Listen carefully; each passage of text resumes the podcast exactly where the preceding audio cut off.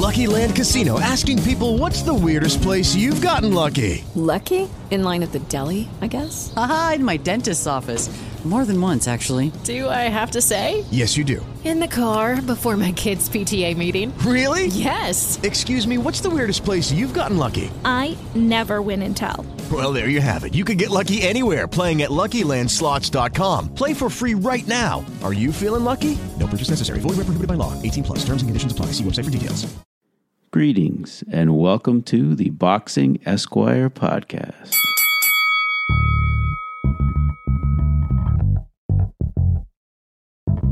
Welcome to another edition of the Boxing Esquire podcast presented by The Ring and Ring TV. My guest on this episode is 2019 International Boxing Hall of Fame inductee, Mr. James Buddy McGirt, one of the top trainers in the business today. We had a chance to discuss his induction into the Hall of Fame and his most recent victory with the light heavyweight champion Sergey Kovalev.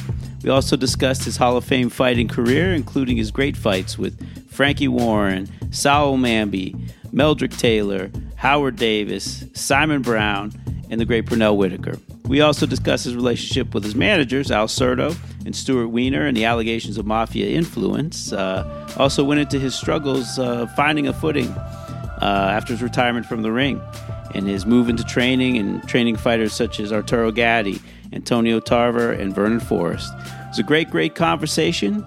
Really enjoyed it, and I really hope you do too. I would like to welcome to the Boxing Esquire podcast one of my favorite people in the business, um, recent Hall of Fame inductee, Mr. Uh, James Buddy McGirt. How you doing, buddy? Good, Kurt. How you been, babe? Excellent, excellent, excellent, excellent, excellent, man. Listen, I, I, was, I was so psyched when I saw that uh, that you've been inducted, man. Uh, you're boxing royalty now, man. You're you're immortal. How's it feel to be a Hall of Famer, man? It feels great, man. You know, um, to be put in the Hall of Fame with the greats of the business. You know, it, I mean, it's something that you got to work hard to get. Like you work hard to get the championship, but most importantly, to be appreciated by the fans, and you know, and to help me get inducted means more than anything. Absolutely. Well, you're it's much, much, much deserved, and and believe me, I, I've, I've, you know, definitely got to, got to. Uh, I mean, you've got so many, dude. You got so many great stories. I mean, I, I hope you know. I'm going to try and keep this under two hours, but uh, I want to, I want to get, uh, I definitely want to get to to your career because there's just so many uh, great fights and great stories. But uh, you know, besides being inducted into the Hall of Fame, you know, you've been in the news for uh, helping to revive uh, Sergey Kovalev's career and, and guiding him to the win in his rematch with uh, Eleider Alvarez on uh, on February second. Uh, how'd you get hooked up with Sergey? His manager called me because he brought me another fighter named Johnny Beck, who you got to keep your eyes out for. This kid's a future superstar. Yeah, I wanted to ask you about him. I wanted to ask you about him, but yeah, let's let's. So after like two weeks of Johnny Beck, the manager called me back. I said, "Would you consider training um, Kovalev?" I said, "Why not? You know, if you can set up a meeting between us, we can talk, work for a couple days, and then go from there." And then after that, here we are. Cool, cool. Well, Kovalev was, I mean, he's a huge underdog, and well, maybe not a huge underdog, but he's definitely an underdog in a rematch with Alvarez. And you know, a lot of people are talking about how he's finished and how Andre Ward took his soul in that second fight. And uh, I mean, how did you prepare Kovalev uh, for the Alvarez rematch to to prove all the doubters wrong? To be honest, Kurt, I never saw the first fight. Hmm. You know, I don't believe in watching tape. Interesting. Okay. I, I believe that you prepare for any and everything. But I just kept it basic. We kept it basic in training. And then I seen what kind of jab Kovalev has. So I said, with a jab like that, you don't need nothing else. And you know, the great Ray Arcel told me one day in 1989, he says, buddy, I had about four world champions, and all they had was a left jab. I educated their left hand. I'm like, this guy has a great left hand. And then one day, Sergey sent me a video of one of his amateur fights. And he was losing after the first round, but then he started using his jab coming back, landing a straight right hand. I'm like, that's all you got to do. Mm. Keep it basic, but perfect it. And that's all I did. Wow. Well? In training, I would make him some rounds only throw left jab, nothing else. Right. I mean, on the heavy bag rounds, nothing else, just jabs. Everything else is going to follow. He knows how to fight. Right, right. So you keep, you keep it. Listen, take away, take away Floyd Mayweather's shoulder roll, which has been around a hundred years. What does Floyd do that special? Right, right, right. I mean, he's got the pull and counter, and he's and he's got quick hands.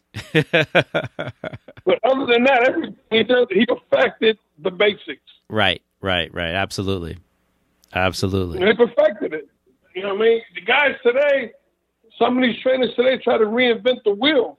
It's like homeboy. At the end of the day, you see the jab, right hand, left hook, jab, right hand, uppercut. What else is there?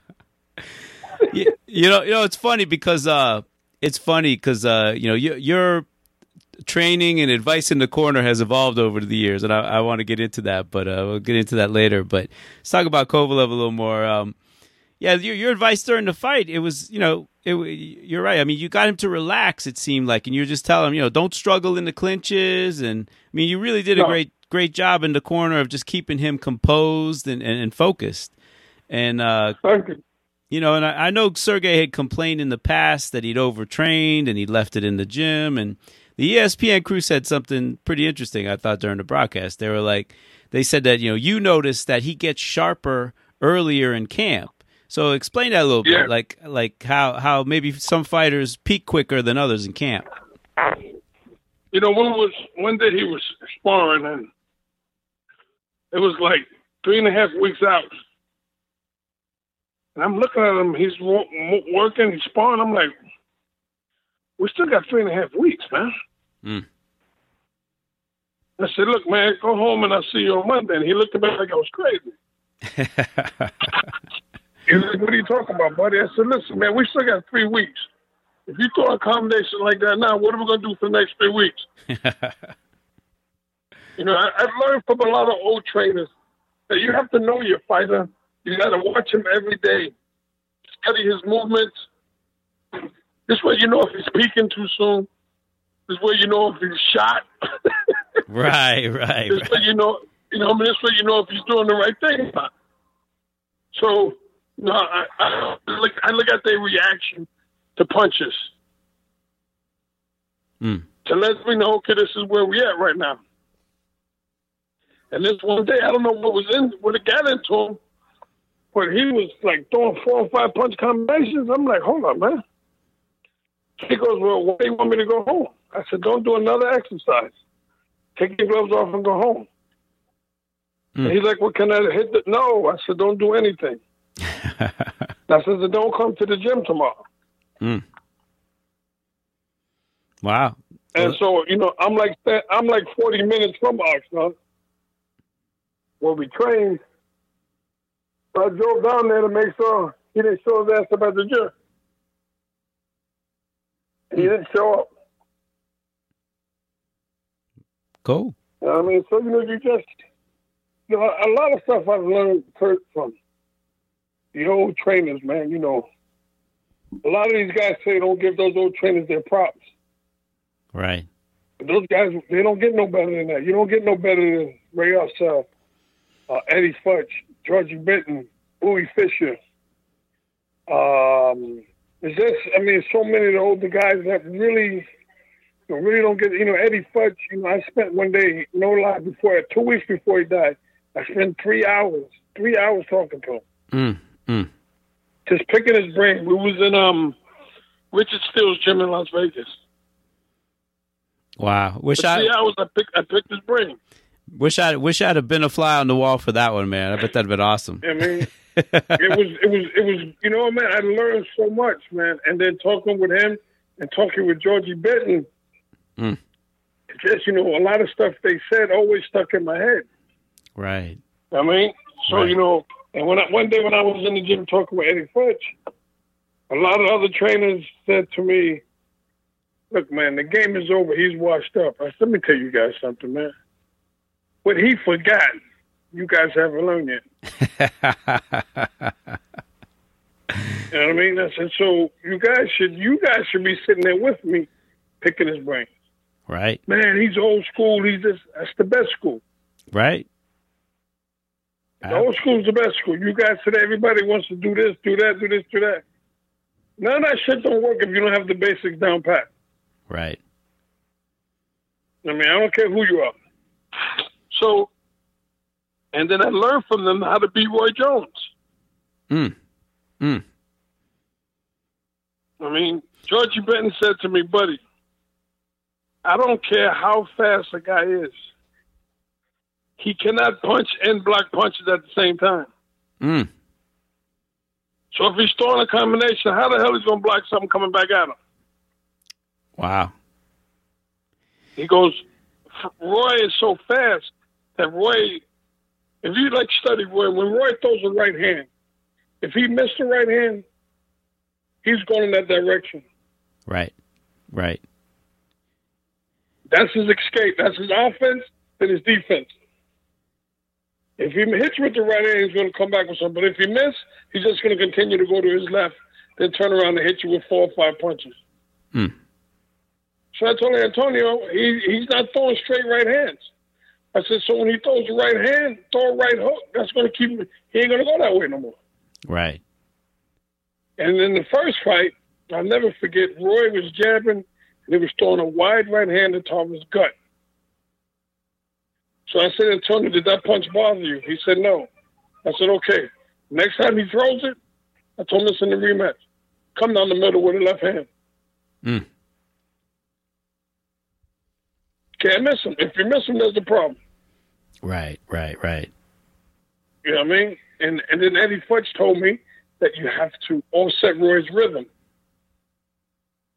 Got to offset his rhythm. I mean, these guys, man, see, these guys were geniuses, man.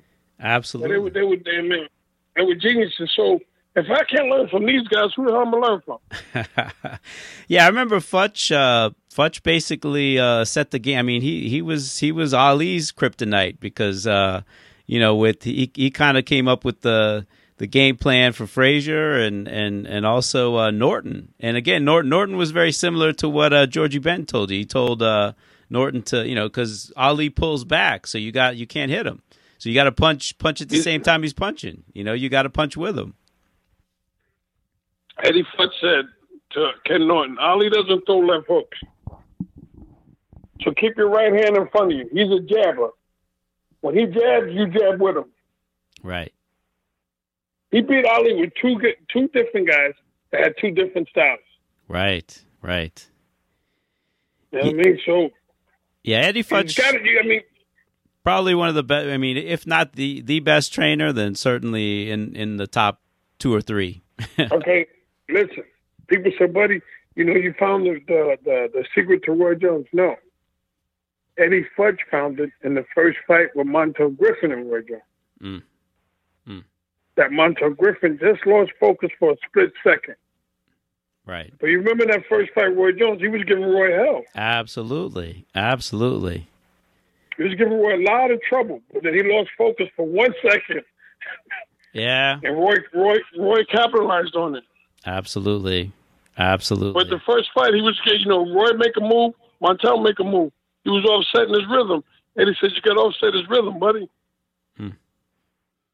yeah, Roy. That's why I res- Go ahead. Go ahead, I'm sorry. No, no, I was gonna say Roy. Roy even says that he's a rhythm fighter. You know, he's totally a rhythm fighter. So that's great advice. That's why I respect uh, Robert Garcia. Hmm. Because he's taking guys that had limited skills to that next level.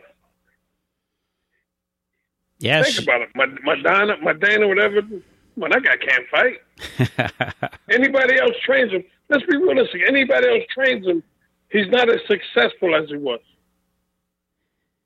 yeah. Well, shit. He almost he, he almost got Josesito Lopez to knock out Keith Thurman. That's pretty damn fucking. There you good. go. so you know, so you know. I mean, the guy, him and his dad, they, you know, they know they shit. I give them their props. right. No, I give him and his dad there. You know, I was in camp with his dad with Fernando Vargas. His father knows his stuff, man. I call him Papa G. Papa G knows his stuff. Right. Right. But you see how Robert's doing it? He's getting it from the old generation. Absolutely.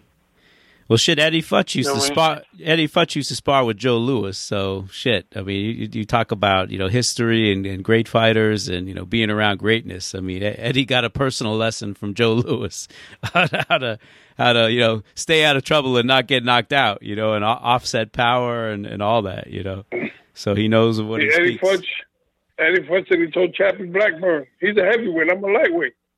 He said Chappie told him don't get hit.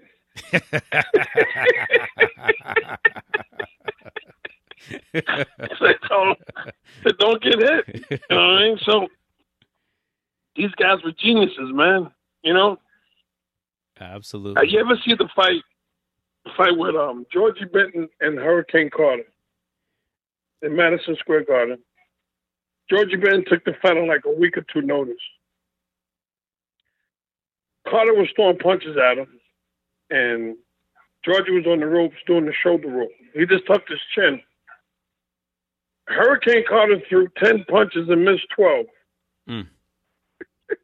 Yeah, Ben Ben was. Uh, I mean, yeah, you. I mean, I go did back- You the, did you do the math on that? Did you do the math on what I just said? and Cardi. He I threw mean, ten and missed twelve. That's Georgie Benton. That's Georgie Benton. I mean, uh, when I look back at those fights and just look at like the foot feints, the head feints, just the real subtle stuff that those guys had, it- you're just like, man, that's missing today. it was it was let me tell you, I tell everybody this story when I first turned pro. As a matter of fact, you wanna hear something crazy? I had my first pro fight thirty seven years ago today. Oh, is that that's right? It was in. uh It was what was it? It was March, right? You did turn pro. Yeah, March second, nineteen eighty two, North Bergen, New Jersey. That's right. Holy smokes! Wow, wow, yeah. Yes. So there was a guy that my trainer Don Amorosa was training. His name was Davey Brown. God bless him. He's dead now. He was out of Elizabeth. His name was Davey Brown. He's a featherweight. And he had just fought Patrick Ford to a draw. Oh wow. He came into the gym one day and he said to me, Hey, Shorty, I'm going to spar you.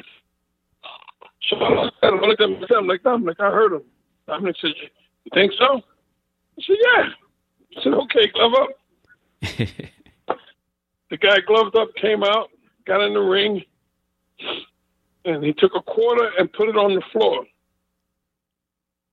He goes, Shorty, I'm going to stand on this quarter. And you could throw anything you want at me as hard as you could. You're not going to hit me with nothing.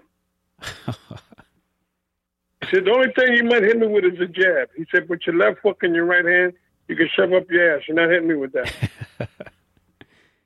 and let me tell you, only thing I did hit him with was a jab. Everything else missed.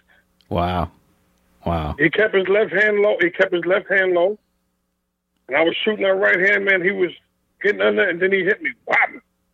Like, shit. And he has, he was he would yell time, and he said, "Look down. I'm still standing on the quarter." Did that shit. Oh, I could not believe it. I got my ass up with a man standing in one spot. Wow, that's You know, I was young. You know, I was knocking people out. I'm like, shit. I'm gonna hurt this little guy.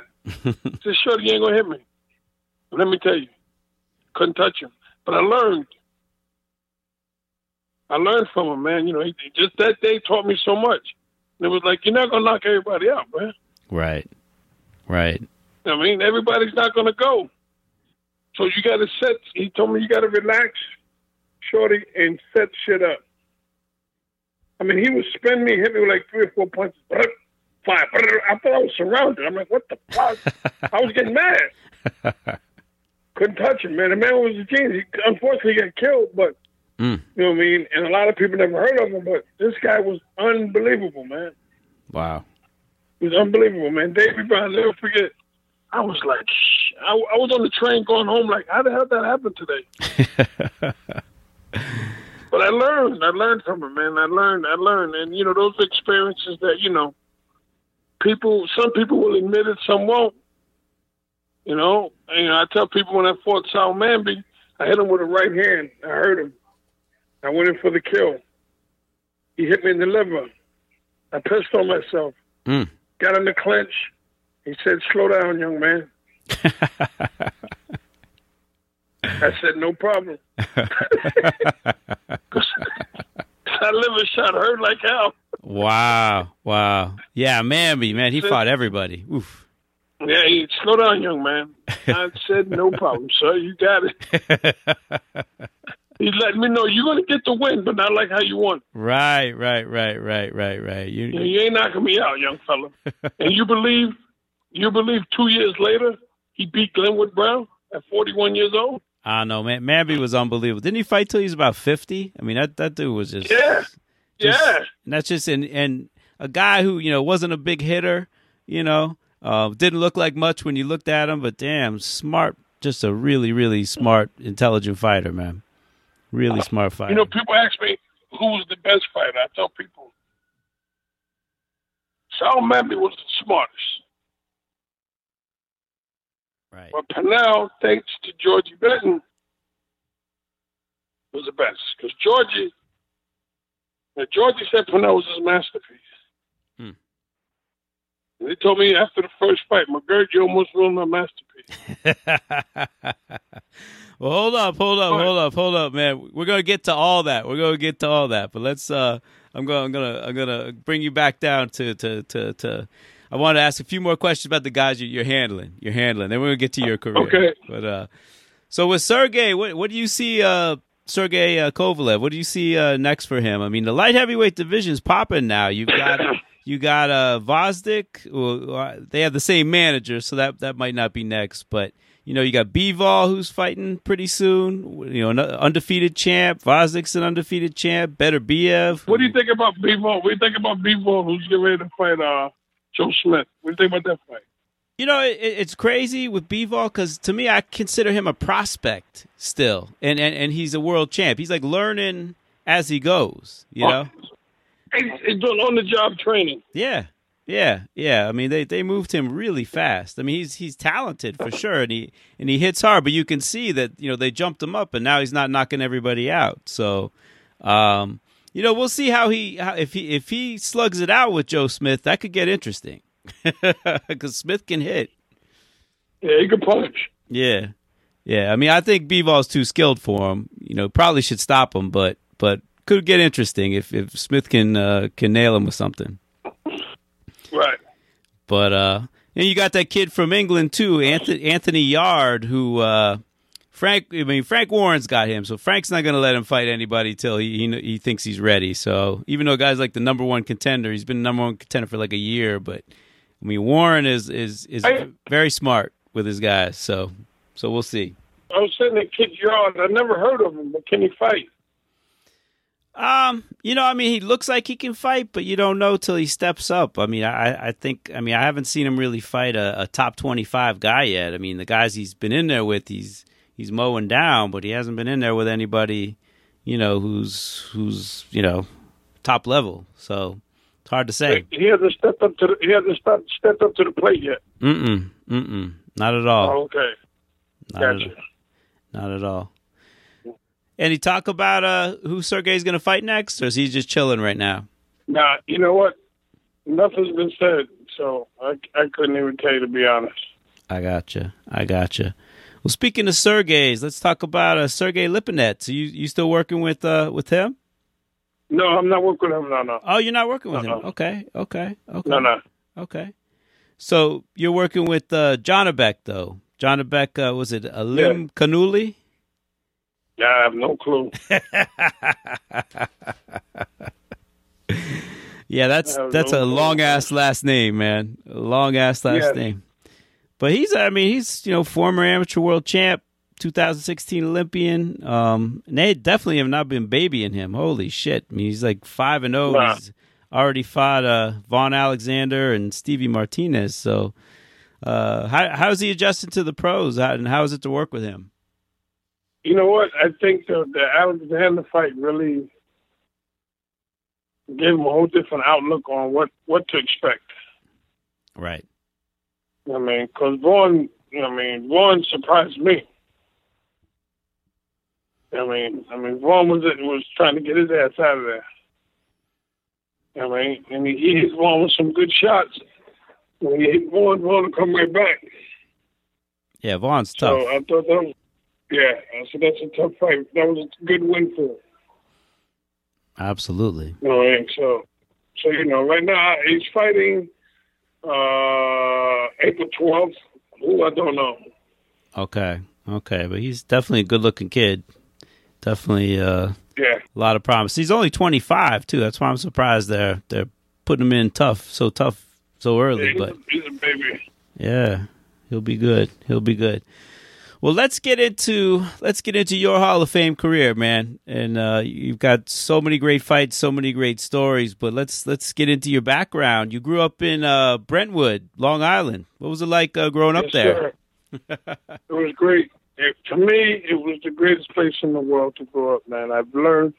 I mean, it's taught being there, growing up there in my neighborhood, seeing the stuff that I've seen and experiencing stuff, has helped me be prepared for when I was able to travel out of the country. I'm like, yo, I mean, you see, I've seen all this as a youngster, so it helped me adapt. Well, no matter where I went. Right. You know, because you know we had we had a little bit of everybody. You know what I mean? But everybody was cool with each other. You know, as a kid, you know, I mean, you know, you had the dope fiends, you had the alcoholics, you had all that. But they were the coolest guys in the world, man. I mean, they were cool. They would come to my amateur fights drunk as hell, but they always showed support, yelling and screaming. You know what I mean? But I, I mean, I loved it because no matter what I did in the neighborhood, if I was hanging out somewhere I had no business, they would tell me I had to leave. I couldn't be there. Mm. They say because my brother, everyone knew my brother and my dad. And they say, yo, man, we're going to let your brother know you're here. I'm like, no, you can't do that. He's going to kick my butt. They said, well, you got to go. Mm. Mm. And I would leave. You know what I mean? I mean, in the summertime, we used to have DJs in the park. The DJ be in the park, and, you know, you're in the park trying to get your freak on. I mean, dancing and every. It was fun, man. It was a whole lot of fun, man. And my brother's friends would see me and they say, man, your brother know you out here, man. I'm Hmm. like, I said, look, man, I, I don't have to, because I had a curfew, I had to be home by 11. I said, look, man, it's not at my curfew. They said, we don't care about your curfew, McGirt. You cannot be here. Hmm. Hmm. Your brother told us if we see you anywhere you don't belong, to let him know. So how do you want to do this? I'll be like, shit, I get on my bike and ride my bike home. but I thank them. To, now I thank them that I'm older. I mean, and realize that they were really basically just keeping me out of the out, out of trouble. right. Saving you a few headaches. You know what I mean? You know what I mean? So they, you know, they, they, they, they were great, and I love them for it. And I thank them, man. And I mean, I miss those guys. You know, when I go back to the neighborhood, they're not around anymore. Mm. I mean, but those guys, man, they were, they were something else, man. You know, and uh, you know, um, when I became champ, know, they were all there. You know, I mean, the ones that were alive, you know, they were there, and we hung out, and I'd buy them some whatever they drank, and I just sit there and listen to war stories that they used to tell me, which I knew was half bullshit, but it was fun, man. it was fun, man. It was it was great. I mean, and a lot of them still looked out for my mom. They used to go by my mom's house, check on her, make sure she was all right, cut her grass. You know, I mean, Brentwood was to me was great, man. You know, it was multicultural, black, white, everybody, Puerto Rican, everybody lived together. That's great. So when I when I would go places and people like, yo, man, you know, like when I would go to Florida and visit my cousins, and they're like, no, you can't go in that store. I'm like, why not? Right. No, no, no. No, the white man says we can't come in there. I'm like, what are you talking about? and they're like, it's not like that in New York. I'm like, hell no, no, man. Listen, just like we would borrow sugar from the white people, they borrow sugar from us. you know what I'm saying? Right. Right. So it's, I said it wasn't. It wasn't you're better than me and I'm better than you. I said we all got along. That's why I'm glad I grew up in New York. Period. right. You know Absolutely. I mean? Because you go to certain states and it's like, are you serious right now? Yeah. And people look at me like, you didn't experience that in New York? I'm like, look, you're going to experience anywhere you go. But in New York, hell no. Everyone caught the subway. You know, Kurt, you travel it. Absolutely. You know Absolutely. I mean, I mean and, and back in the 70s where I grew up in Long Island, man, we, we didn't have all that. And one day a kid called me the N word, and I punched him in the face. Mm. I got home, and my mother said, okay, now your dumb ass is suspended for five days. Why? I said, Mom, he called me. My mother said, okay, so you lose five days of school because of that. Mm. She said, next week, you know, we're going to be playing on the playground together in school. Right. I'm like, nah, Mom. She said, okay, watch and see. Sure enough, we was at a kickball tournament, and man, the guy was on the same team. It's like shit, man. You know, so you know, you know, growing up there, man, was I, I mean, I loved it, man. I, I I really, really loved it. I mean, and it just taught me so much. When I traveled the world, I was used to it. You know, I was used to whatever came my way, whether it was a drug dealer or a drug user or alcoholic or a wannabe tough guy or mugger. New York prepared me for that. Right. I mean, when I go to places now, people say, "You're from New York, aren't you?" I'm like, "Yes." How did you notice? We just got that attitude, and you're loud, and you're, yeah. you know what I mean? Got that But you know, what I mean, but growing up in, in Brentwood, man, I, you know, now it's not the same anymore, man. They got the MS-13 there, man. They're Mm. killing people left and right, man. Wow. They're killing, they're killing young kids, man. Mm. They're killing young kids, you know, teenagers, man. It's, it's, it's a shame. They're lucky the old school guys ain't around no more. Hmm. Because that wouldn't have happened. It wouldn't, that, that, that would have taken place. Some old school guys didn't tolerate that. The gangs and all that, nah, you couldn't come to Brentwood. You couldn't come to Brentwood with that gang stuff. Right. You could probably go to other towns, but in Brentwood, nah, it wasn't happening. The old timers would get together and jump your ass, you know what I mean? Right. Hmm. We didn't have gangs in Brentwood. Uh, you know, some other towns around us had little gangs, but in Brentwood, nah, man, we didn't. They didn't play that. And you couldn't come to Brentwood and say I'm with a gang. Yeah, you are okay. You wake up the next day, be fifty guys waiting for you outside. we got you, gang. You know what I mean? Yeah, man. You know, you know, and then you know, I knew like the hangout spots, man. It was when I would go there. You know, my dad would be there hanging out. You know what I mean? And funny story, man. You, you're not gonna believe this, but but you can't make this up. Man. They had a taxi place in Brentwood. It was called Maine Taxi, right? Mhm.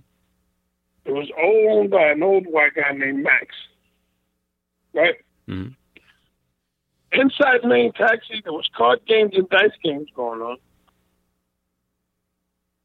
So if you call the cab for Main Taxi, say, I need a cab. Boom. You never knew who was going to pick you up. it was whoever wasn't the drunkest to pick you up. Half of the guys didn't have a license.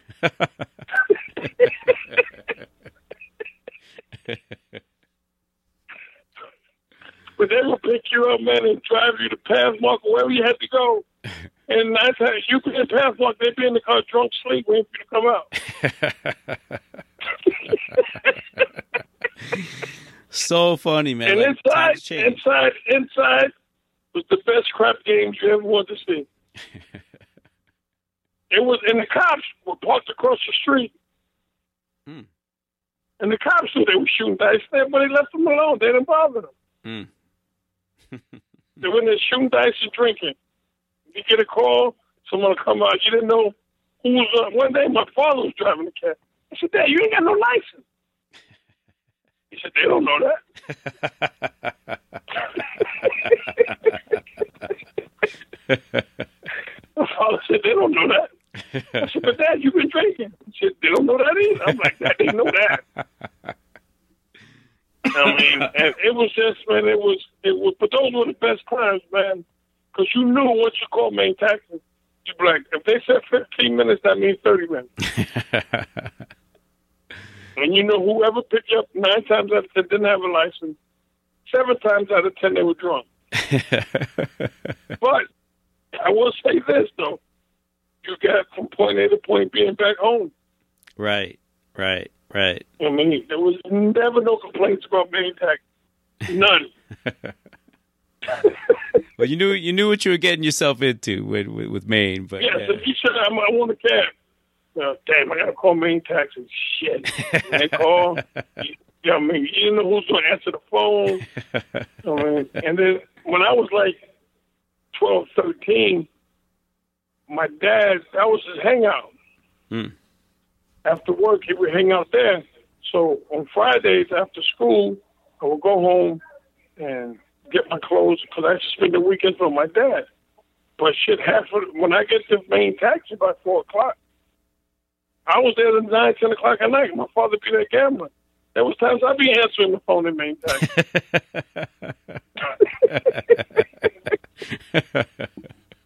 that is crazy. Because everybody was shooting dice. Everybody was shooting dice, man. I mean, but yeah, but it, but you know what though? As a you know, it was fun. Right, It was a great experience, man. Was, nobody was, uh, like I said, you know, you might get two guys up be fighting over a dice game. They'll fight for ten minutes, then they come back inside, and they be drinking together. Right, right, right, right. I mean, that's how it was. I mean, then we had a store called Mike's Store. A little short old white guy owned it. Hmm. Now, but behind Mac, behind Mike's store was a tree where everybody hung out under the tree because it's a big tree with nothing but shade, twenty four hours a day. Mm. So my mother was like, "Your father's at the tree. You knew where to go." and it was awesome. next door to Main Taxi.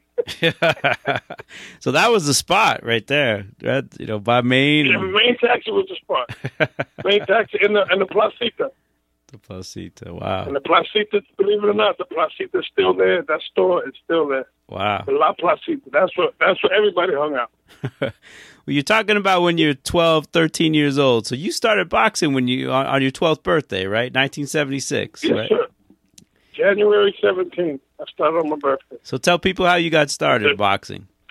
I was playing other. I played football, little league football, and I used to have trouble finding a helmet to fit my head. like I had, to, I had to, I had to take off my helmet like every other place. I was getting headache. but the helmet was just my head was too big for a twelve year old. Did you tell me they used to call you Oh, oh. they used to call you headquarters at head games? Yeah, my brother, my brother Mike used to come to headquarters. So, so, so one day I was at the rec center. It was called it was called the Brentwood Rec. Upstairs they had like basketball. Everybody would play basketball there, especially in the wintertime. Downstairs they had weightlifting, and they had uh, professional boxing, not amateurs. So guys like Georgia Fakaris, Patty Dolan, Vito Antuofermo, they'd be there boxing. And I used to sit there and watch them. But I thought I was going to be a weightlifter because I only weigh like 60 pounds. I thought I was going to be a weightlifter. so, you know, and there's an old man, his name was Bill. He ran the weightlifting program. So one day, you know, one of the guys next to trainer, the coach, Gene Moore, they said, uh, when you going to have boxing for kids? He goes, next week, next Saturday, but you got to be 12 years old. I said, next Saturday, that's my birthday. He Wow. says, well, how old are you going to be? I said, I said, 12. He said, well, get in at 12 o'clock. So I went home. I told my mother. She said, you can go. But, you know, I was raised Catholic. So I had to go to religion first. Mm. The mom said, you go to religion, and then you walk from the church to the wreck, and you can join boxing. So uh, I went to my mother taught me at St. Anne's Church. Religion was over at 11.30, and I walked I walked to the wreck. The rest is history. So I heard. then I was playing for. Well, I heard. Right. I was gonna say I heard you had your first amateur fight one month after you started boxing at uh February February twenty first. right. I fought, I fought a kid named Ricky Randazzo. And it was a smoker show. And my first amateur fight was like my first pro fight, a draw. You might be I the Ricky Rand. You might be the only you might be only the only fighter in the Hall of Fame or any fighter that I've heard of who started both his amateur and pro careers with a draw. Yeah, started both fights. I fought Ricky Randazzo, who's from Centereach, Long Island. But here's the funny part. Two weeks before the fight, we sparred each other for a whole week. oh man. no wonder it was a draw. So, but it was a fight that we was getting down, Jack. We, we was. I walked home with my hand wraps on. I mean? And uh, so the following year, I was playing football, and I got hurt on the football field, and like the third play of the game. So the coach was like, you know, put ice on it, but it was like freaking ten degrees outside. I'm like, put ice. Like, yeah, put ice on your hand, keep the swelling down. So you know, I was 13 at the time. Now, you know, I've been boxing for a year, and I'm like, this guy's out of his damn mind. I'm not putting this cold ass thing on my hand. It's already cold out here. so I said, buddy, you can be in a warm boxing gym right now. You don't have to be out here in this cold. So I kept telling myself, you know, go home. Right. Football, they can't find a helmet to fit your head. Football is not for you. so at halftime, the coach, everybody was going to sit in the in the uh, in the thing. I gave the coach my helmet, my shoulder pads. I said, I bring the rest of this shit on Monday, and I walked home. Mm. I, walked in the house. My mother said, "The game's over already." I said, "Mom, look at my hand." She said, "Okay, the hand is messed up, but what the hell you doing home?" Mm. I said, "Ma, I, I couldn't take it no more. I couldn't take the call. I'm, I'm just gonna stick to boxing." I mean, Wow. and what did my mother do when I got home? Like all the old-fashioned people, she stuck my hand in hot water with Epsom salt. Mm. I mean, you know, I mean, the coach was telling me to keep ice. I'm like, Mom, my hand is black and blue. You know, the coach had me put ice on it. I said I couldn't take it no more. So I walked my ass home from the game, and the rest is history. All right. Yeah, my brother, my brother Mike used to call me headquarters. Oh man. So you you so you boxed for like six years as an amateur and and and eventually uh, you uh, ended up going pro in in, in March of uh, 1982. Uh, you turned pro as a wel- as a welterweight, um, and you you debuted in uh, North Bergen against uh, the unbeaten local star there, uh, Lamont Haithcoach. They they threw you threw you in a tough one in, in your debut. So talk talk about that that fight and turning pro. They they called me a week before the fight. Mm. I was a senior in high school. So they called me a week before the fight, and Lou Caravella called me said, Buddy, got your fight, kid. Yeah, he goes, yeah. I said, when? He said, next week. I said, that's a Tuesday. He said, yeah. He says, but don't worry, we got to go to Jersey this week and meet the, the, the promoter. I said, all right, no, no problem. I said, how much am I getting? He said, 200 bucks. So I was like, oh, $200? Like, yeah. I said, shit, hell yeah. so I'm thinking $200 is a lot of money. So we go, we meet, that's when I first met Al Certo. Right. God bless him, you know. But he was a chain smoker. Mm. So his tailor shop was full of smoke. And he's cursing this one out. I'm like, wait a minute, man, this guy's a nut job. You were right about that, but Then go we ahead. went- yeah. So we went to dinner and he was cursing the whole time. He said, hey, kid, can you take a punch, kid? And I said, I don't know. I never want to find out. so we, I fought, and um, after that, my girlfriend told me she was pregnant. oh wow. exactly. So, so my two hundred bucks went quick. I mean, I thought it was a lot of money, but it went quick. Right. So then, um, uh, my manager Stewie saw Dom Marisha that night. He had five guys fight. The only guy that didn't win was the guy that fought me. Hmm. He goes, I want that guy to train you. So we drove to Hoboken. They was training in Hoboken at the time. We drove to Hoboken and uh, walked in the gym and I watched. And, you know, coming from Brentwood, now you go to Hoboken, the gym is packed.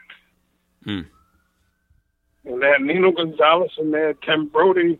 Everybody was there. It was packed, man. And I, I'm looking around. I'm like, shit. I mean, I'm like, do I really want to do this? So I'm like, yeah, I want to do this. And I'm talking to myself while I'm in the crowded gym. And uh, the old man said, I love to train the kid, but he's got to come here every day. So Stewie said, no problems. I'm looking at him like, what do you mean no problem, man? You're coming from Long Island to to, to Hoboken. Holy So- shit. he said, uh, he goes, I'm going to tell you where the path train is. And you walk from the path train to the gym. You catch the path train in Manhattan on 33rd Street. I said, okay. So Stewie, you know, Stewie drove me to the path station, showed me where it was. And he drove me to Manhattan. We found the path station. It was on the Macy's. Right. Stewie said, okay, so now you got to take the Long Island Railroad here. I'm like, what? I said, I never taken no damn train. He, well, you take one now. and uh, so my, my shop teacher in high school used to let me get leave early to go catch the train. Oh wow. Know, so I would catch the twelve twenty seven train, get to the gym by three o'clock, and then after that I would, I mean, get come back to Manhattan and catch the the Long Island Railroad back to Brentwood, which would get me there at eight thirty. Wow. So So I, you know, and then uh, then after the first year, we moved to to the gym in to Bafano's in Jersey City, which is like a mile and a half walk from the from PATH train to the gym, and I did that shit every day for six years, man. that is insane. That's insane. Rain, rain, sleet, or snow. so who ended up? One day the train Go ahead. Uh, went down the train. It was snowing bad. February of '83, and my mom said, "Do not get on that train, boy." I said, "I got to get to the gym. I'm fighting." And I got on the train, and we went Brentwood, Deer Park, Wyandanch, and that's where the train stayed for seven hours. Oh Jesus. I sat there for seven hours on the train, Damn. and then the train went back to Brentwood. Wow. wow. That is effed up, man. Hey, who who trained you there? Was was it was it Al who trained you? Al Certo or who trained No. you in, in, in, in Jersey? Dominic Amoroso Dominic Amoroso. taught me Okay. every, taught me everything I know. Hmm. So how many years did he train you? Dominic trained me from 1982 to 1986. Okay. Okay. Right before my first, I was undefeated with Dominic. Right. Right. Then my first big fight with uh, Frankie Warren on NBC. Right. Right. Then Al came in, and then him and Dominic had a big argument. And Al had this old mafia guy come up to the gym to show me a move, right? Hmm. So he keeps showing me the move, and he was hitting me, but I didn't know he was a mafia guy. He was the boss. Was Johnny DiGilio. Mm. So I said, Dominic, if this motherfucker hits me one more time, I'm gonna punch him in his fucking face. Right. Dominic said, let me talk to you, kid. So he took me, he called me out of the ring, he took me to the side, he goes, kid, just listen to the man. I'm like, Dominic. I said, this motherfucker keeps punching me, man. Right. He goes, buddy, if you say anything wrong to the guy, it's going to give Al a lot of trouble. Mm. He said, the guy is a mob boss. Hmm. I'm like, what? Just so please, I said right, Dominic. So then after that, Al and Dominic had a falling out. Oh wow. But but I would say this though. Dominic would be in the gym every day while I train and sit in the corner and just watch me and nod if I was doing something right or if I was doing something wrong. Mm. But he was in that gym every day to, to 1995. He was in that gym every day. I used to say, Al, give Dominic some money. Because Dominic wouldn't take no money from me. Mm. Dominic had his pride. But he loved the horses. He had his pride.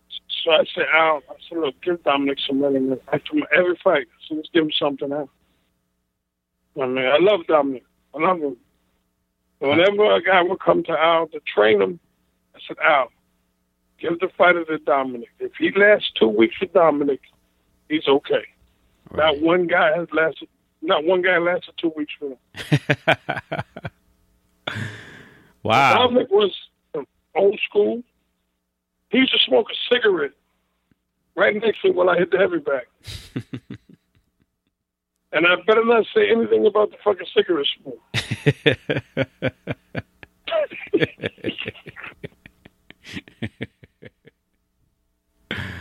he was he was the man was a genius. So I got to give it to the man was a fucking genius. Hmm.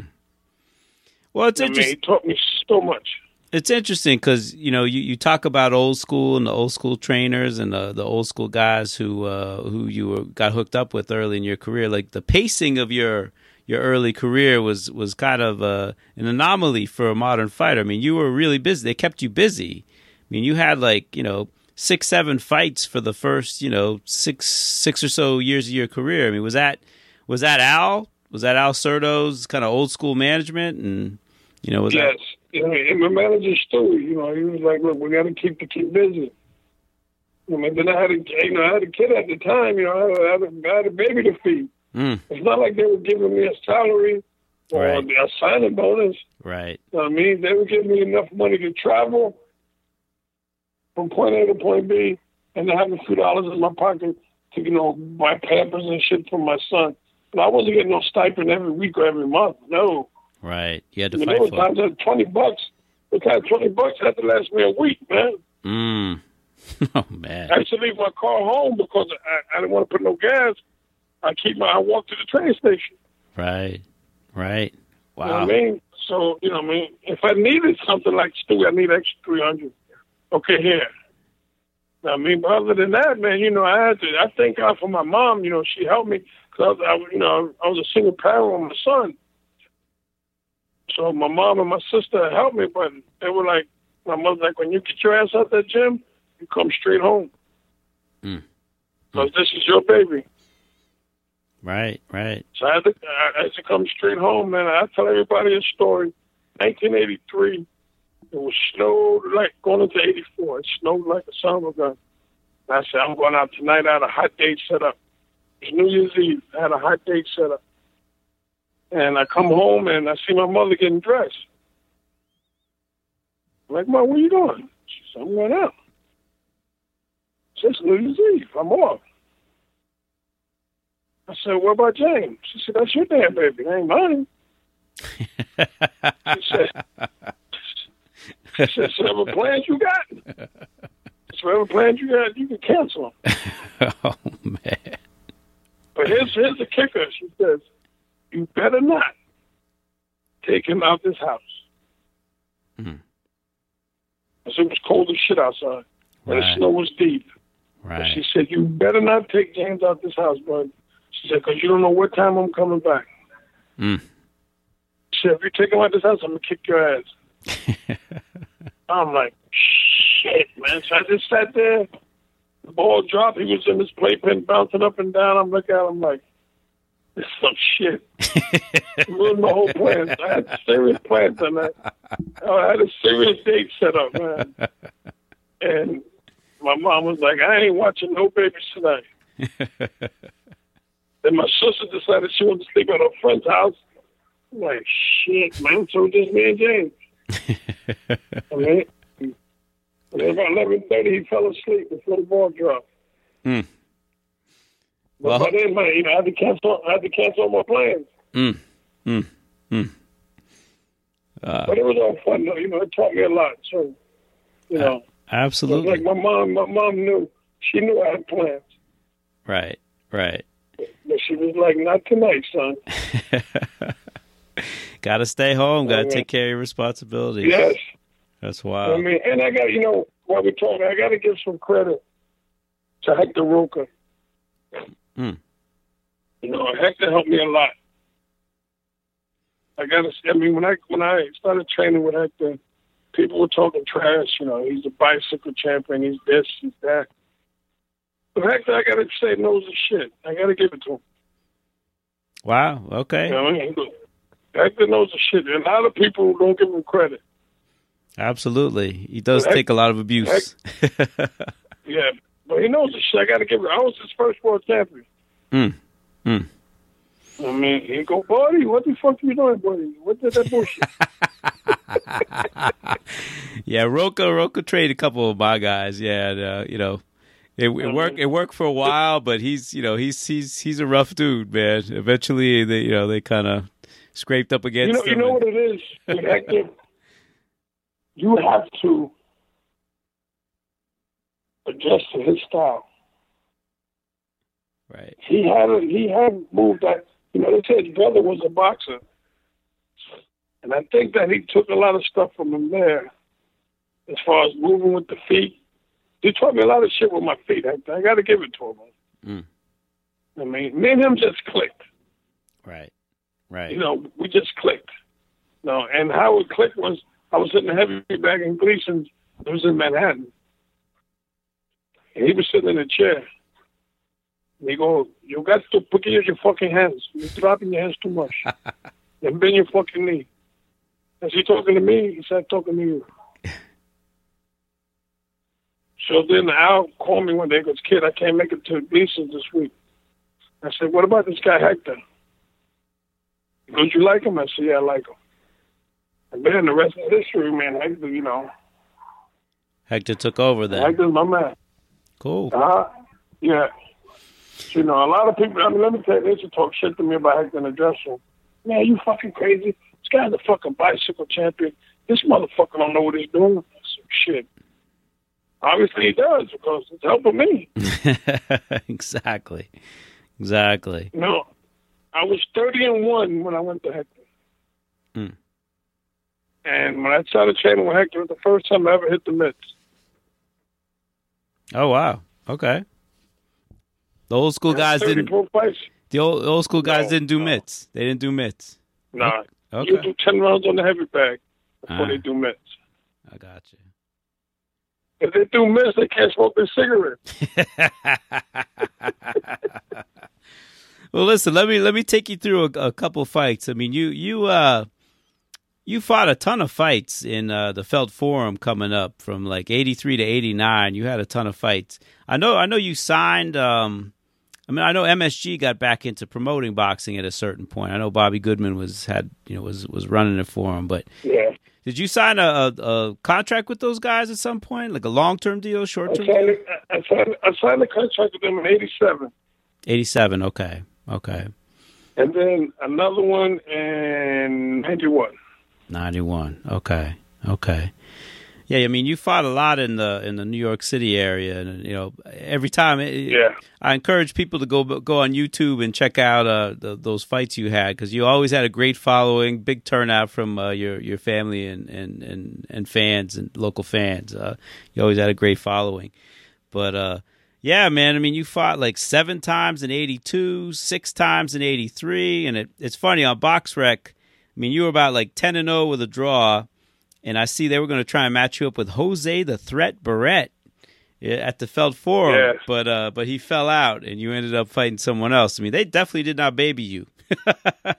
Barrett Yeah, was I'm gonna I fought a guy, fought a guy Larry Fleming, right, right. and I, I knocked him out with a body shot. Mm. So then they tried to make Barrett fight again. No, no, I'm lying. I'm lying. Then Barrett was going to fight somebody else. That person pulled out. Guess what they called? Who's that? You. Floyd Mayweather Senior. Oh right, right, right. He fought because after because Starling fought him on national TV and, and tore him up. Yeah. Because he was knocking people. I remember because in I grew up in Pennsylvania, but we used to get Madison Square Garden Network, and I remember watching him like they ring the bell, dude would be putting people out with like the first first or second shot he'd throw. I mean, just a heavy, heavy handed guy. But they, but then they, you know, they they put him in with Starling, and Starling kind of whooped his ass. You like- should have seen. You should have seen what Floyd Senior did to him. Oh my God, it was brutal. He beat the shit out of him. Mm, mm, mm. Oh man. Yeah, Floyd Senior beat the hell out of him in the Felt Forum.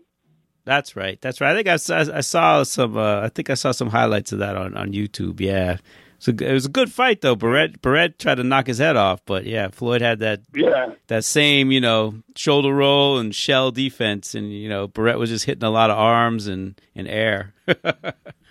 Yeah, exactly. but uh, man, so but you fought. I mean, you know, What is guy- guys that people may not know, but like Pete Padilla, Alan Braswell, you know, Ralph Twining, uh, old Willie Rodriguez. You fought some real tough, you know, guys on the way up. you know, Pete Padilla, Pete Padilla was a slick son of a gun. Yeah, absolutely. He was slick. But you know, he had one other thing in his favor. He had a college degree. Is that right? I didn't know that. Okay. Yeah. Oh yeah. So when he, you know, when I beat him, he was that was it. But shit, he had a college degree. He was slick, man. I get Larry. You know, Larry Hazzard refereed. I would say over fifteen of my fights. Hmm. Great referee. Yeah, and he, he refereed the Pete Padilla fight. Hmm. And I recommend that he referee the first fight with me and Pernell. Yeah. I recommend. I said, Al, yeah. I said, Al, can Larry Hazzard referee the fight? He goes, what are you talking about? He's commissioner of New Jersey. I said, exactly.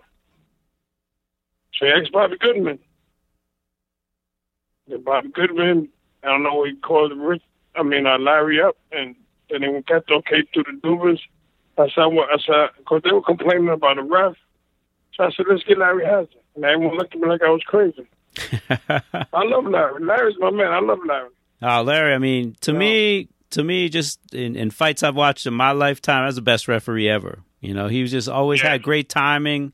You know, just a great you know command of the fights. You know, he wasn't too intrusive, but you know he, he always seemed to to stop the fights at the right time. Just a great, great, great referee. you know, I think with him, you know, I mean, I love Larry for doing my fights. And me and Larry always talk boxing history. We always talk. And when I had uh, when I had when I had Arturo fighting Floyd, Larry walked around from his table to my corner and said, "Are you going to do it, or do I have to do it?" Mm. Mm. I said, "Can we give him to the end of the round?" He said, "Okay," Right. and that's when I stopped it. Oof, yeah, we'll we'll get to that fight, and I swear that that might be the most brutal fight I ever watched live. Man, that was a tough one to watch. But um, speaking of, uh, like I said, you you know, seven times you fought at eighty two, six times at eighty three, five times at eighty four, six times at eighty five, and then uh, they took you down to Corpus Christi, Texas, to take on a little junkyard dog named uh, Frankie Warren um, in Corpus Christi, and. Uh, I and all the listeners out there, if you got YouTube, ch- look, just check that fight out. I mean, there were so many great fights in the '80s, TV fights in the afternoons, but damn, buddy, I, I hadn't watched that in a long time. Holy shit, did you guys throw down in that fight? My God, that was a good fight. Yeah. Um, and the thing is, the crazy thing is, like the first round, you boxed great. I mean, it looked like a Buddy McGirt fight. You know, you had him on a string in the first round, and then you got drawn into the into the brawl, and that was it, man. That was it. You guys, You know what, man? I never had nobody put no heat on me like that before. Mm. That motherfucker put heat on you, man. And Georgie Benton had him hit me everywhere.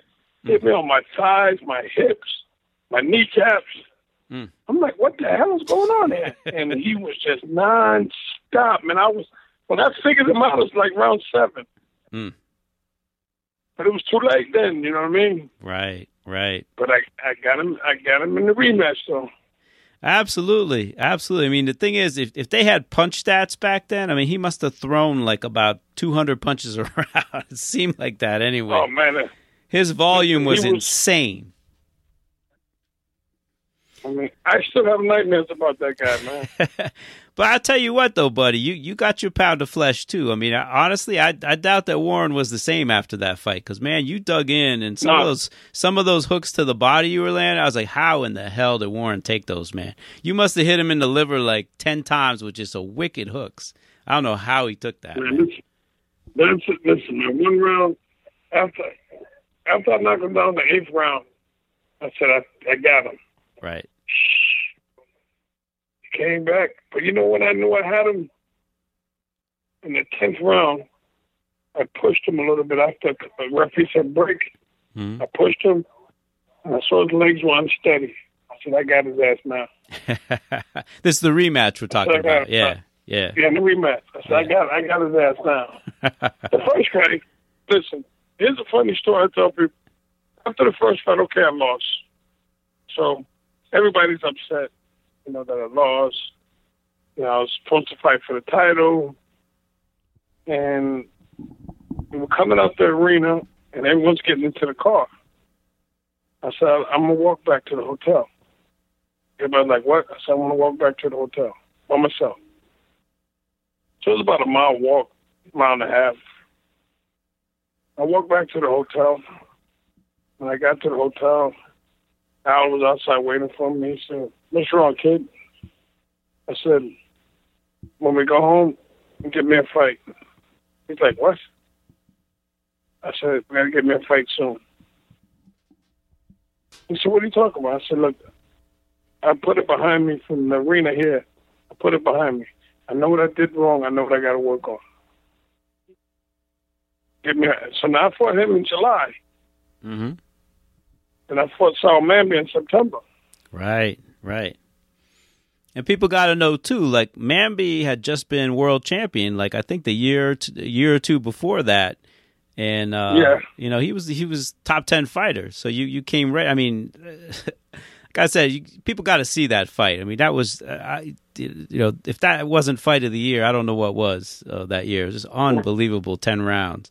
And then two months later, you're back in with a former world champ, one of the smartest fighters in the world. It's crazy, man. It's crazy. Randy Gordon called me the week of the fight. He goes, "Are you crazy, buddy?" I said, "What are you talking about?" He said, "You go from fighting a guy four foot tall." so, Saoul Mamby, are you crazy? He said, "I love you, buddy, but I think Sal was a little bit too much." Mm. I said, well, I said, well, Randy, we'll find out. All right. And um, I think after those two fights, it helped make me a better fighter. Absolutely, absolutely. Mhm. Two It great helped fights. make me a better fighter after those two fights. I mean, and, uh, you know, like I told, after the first fight, George Benton told me what I did wrong. Hmm. Then when I'm getting the rematch, I say, Georgie, he said, what's up, buddy? I said, you know, all the stuff you told me I did wrong. He said, yeah. So I corrected it.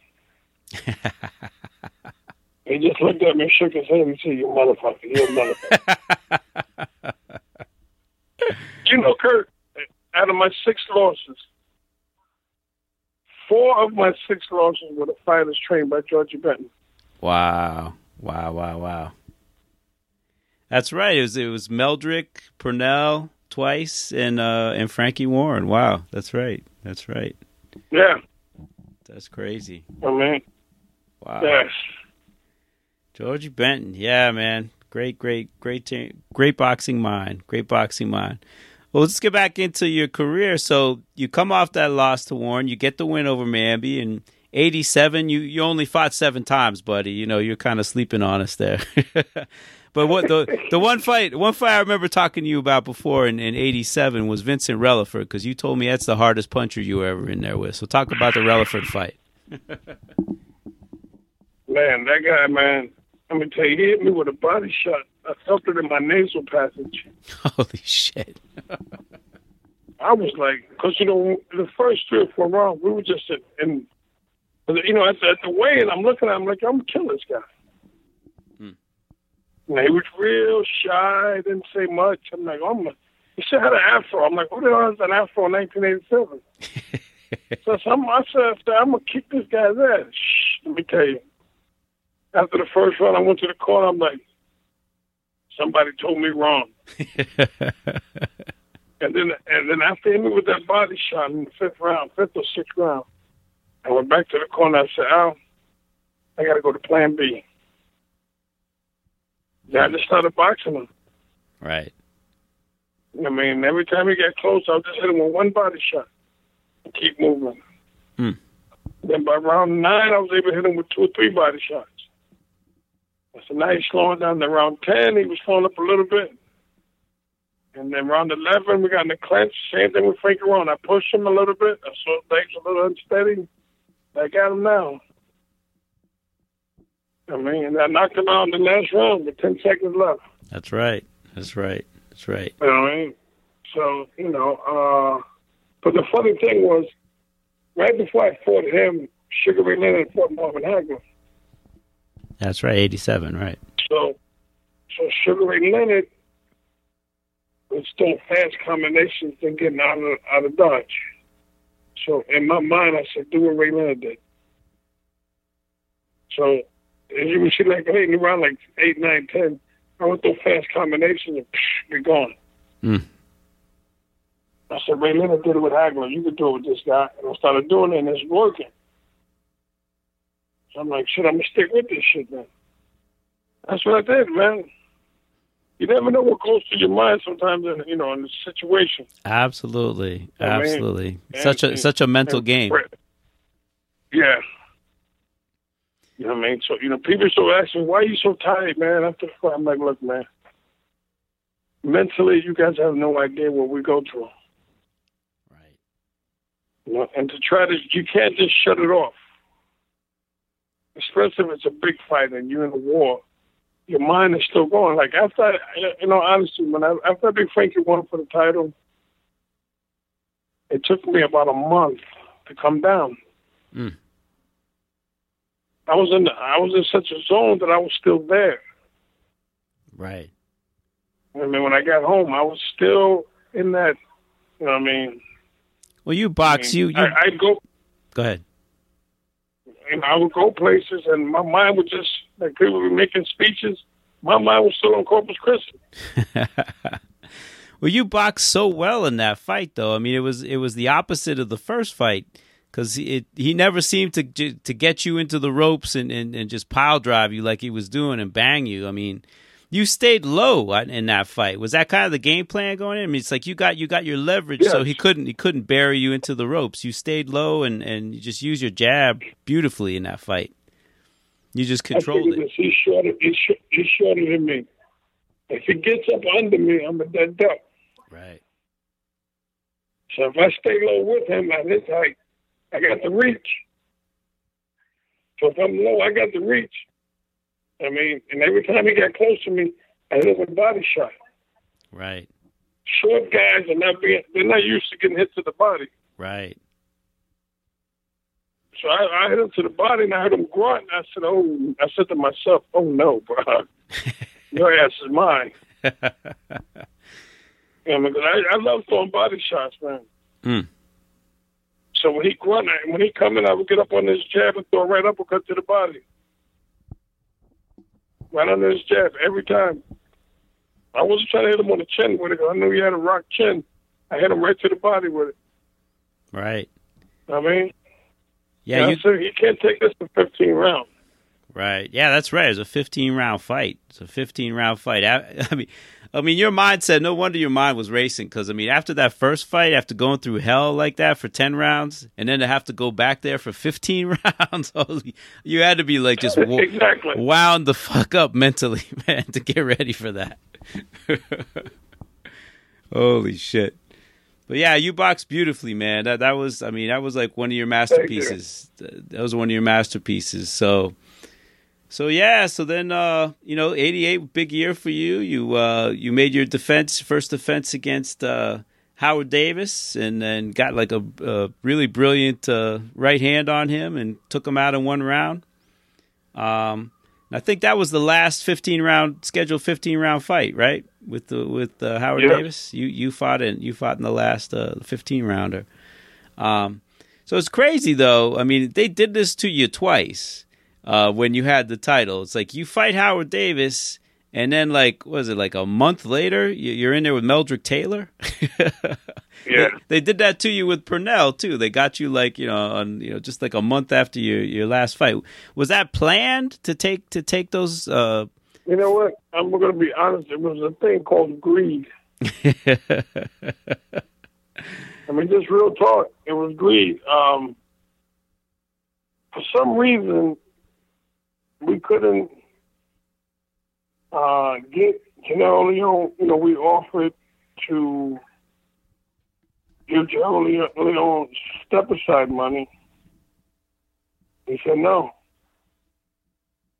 I mean, uh, right, J- they no, were just so people know, Gennaro Leone in, in 1993 was your mandatory when you were the welterweight champion. So Yes, but we offered him step aside money, and uh, he said he said no. Hmm. I mean, according, let me rephrase that. According to Al Certo and them, Canelo said no. mm, I mean, Genaro Leon said no. I got you. So I said, okay, now I got to freaking fight this son of a bitch. And then I got hurt. Uh, I got hurt right before the fight. Mm. And, um, but they kept telling me it was tendonitis. Right. You know what I mean? And, um, so, you know, me not being a doctor, you know, I, I went on and did what I had to do. Right.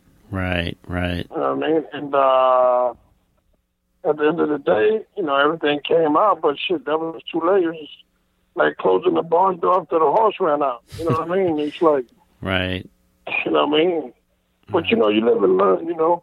Right. I can't cry over it. I just got to, you know, keep it moving, Kurt, you know. Absolutely. Absolutely. Absolutely. I mean, after, you know, after I had the shoulder surgery, mean, they told me it was over for me. They told me I couldn't fight anymore.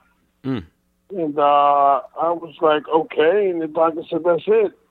And I, I was determined, you know, having having them tell me that, and then finding out that you got sold out, Mm. makes you want to prove everybody wrong. Ah. Okay. So my ultimate goal was to come back to prove everybody wrong. And I came back too fast, which is okay. I, I, I came back, you know, and um, I fought, let me say, I had a business schedule. I fought Nick Rupa in October. Then I fought Jesse James in January. So hold on. Let, let me let me uh, let me let me set the scene for folks. So in in '88, you you defended against Davis. Then then you lost the title to Meldrick. '89 and '90, you you fought like a ton of guys. You fought on TV. You know, speaking of injuries, you ripped your bicep in in, in the Bermudez fight in '90. Had to recover from that.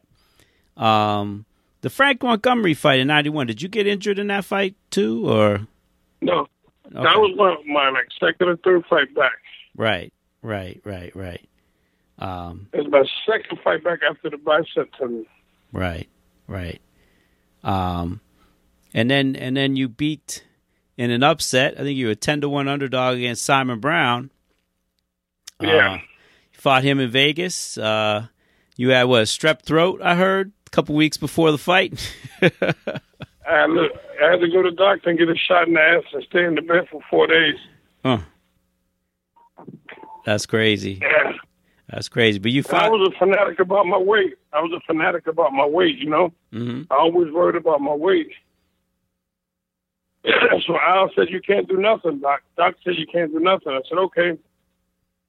But I was just going to the bathroom and turn the shower on the shadow box. I mean, I put Abilene on and shadow box in the bathroom. Woke up a sweat and take a shower and get back in the bed. No one knew what the hell I was doing.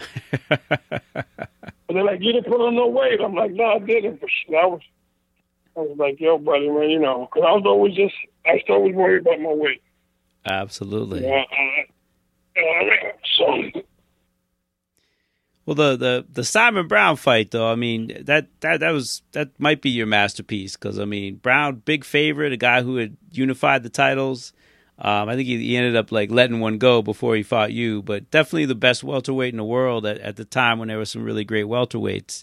And uh, and man, it's the thing that always impressed me about that fight. You just read him like a book. It seemed like like you you you had radar that fight. I mean, he just couldn't you know he couldn't hit you with the with the big shots, especially that hook that uh, that he seemed to catch everybody else with.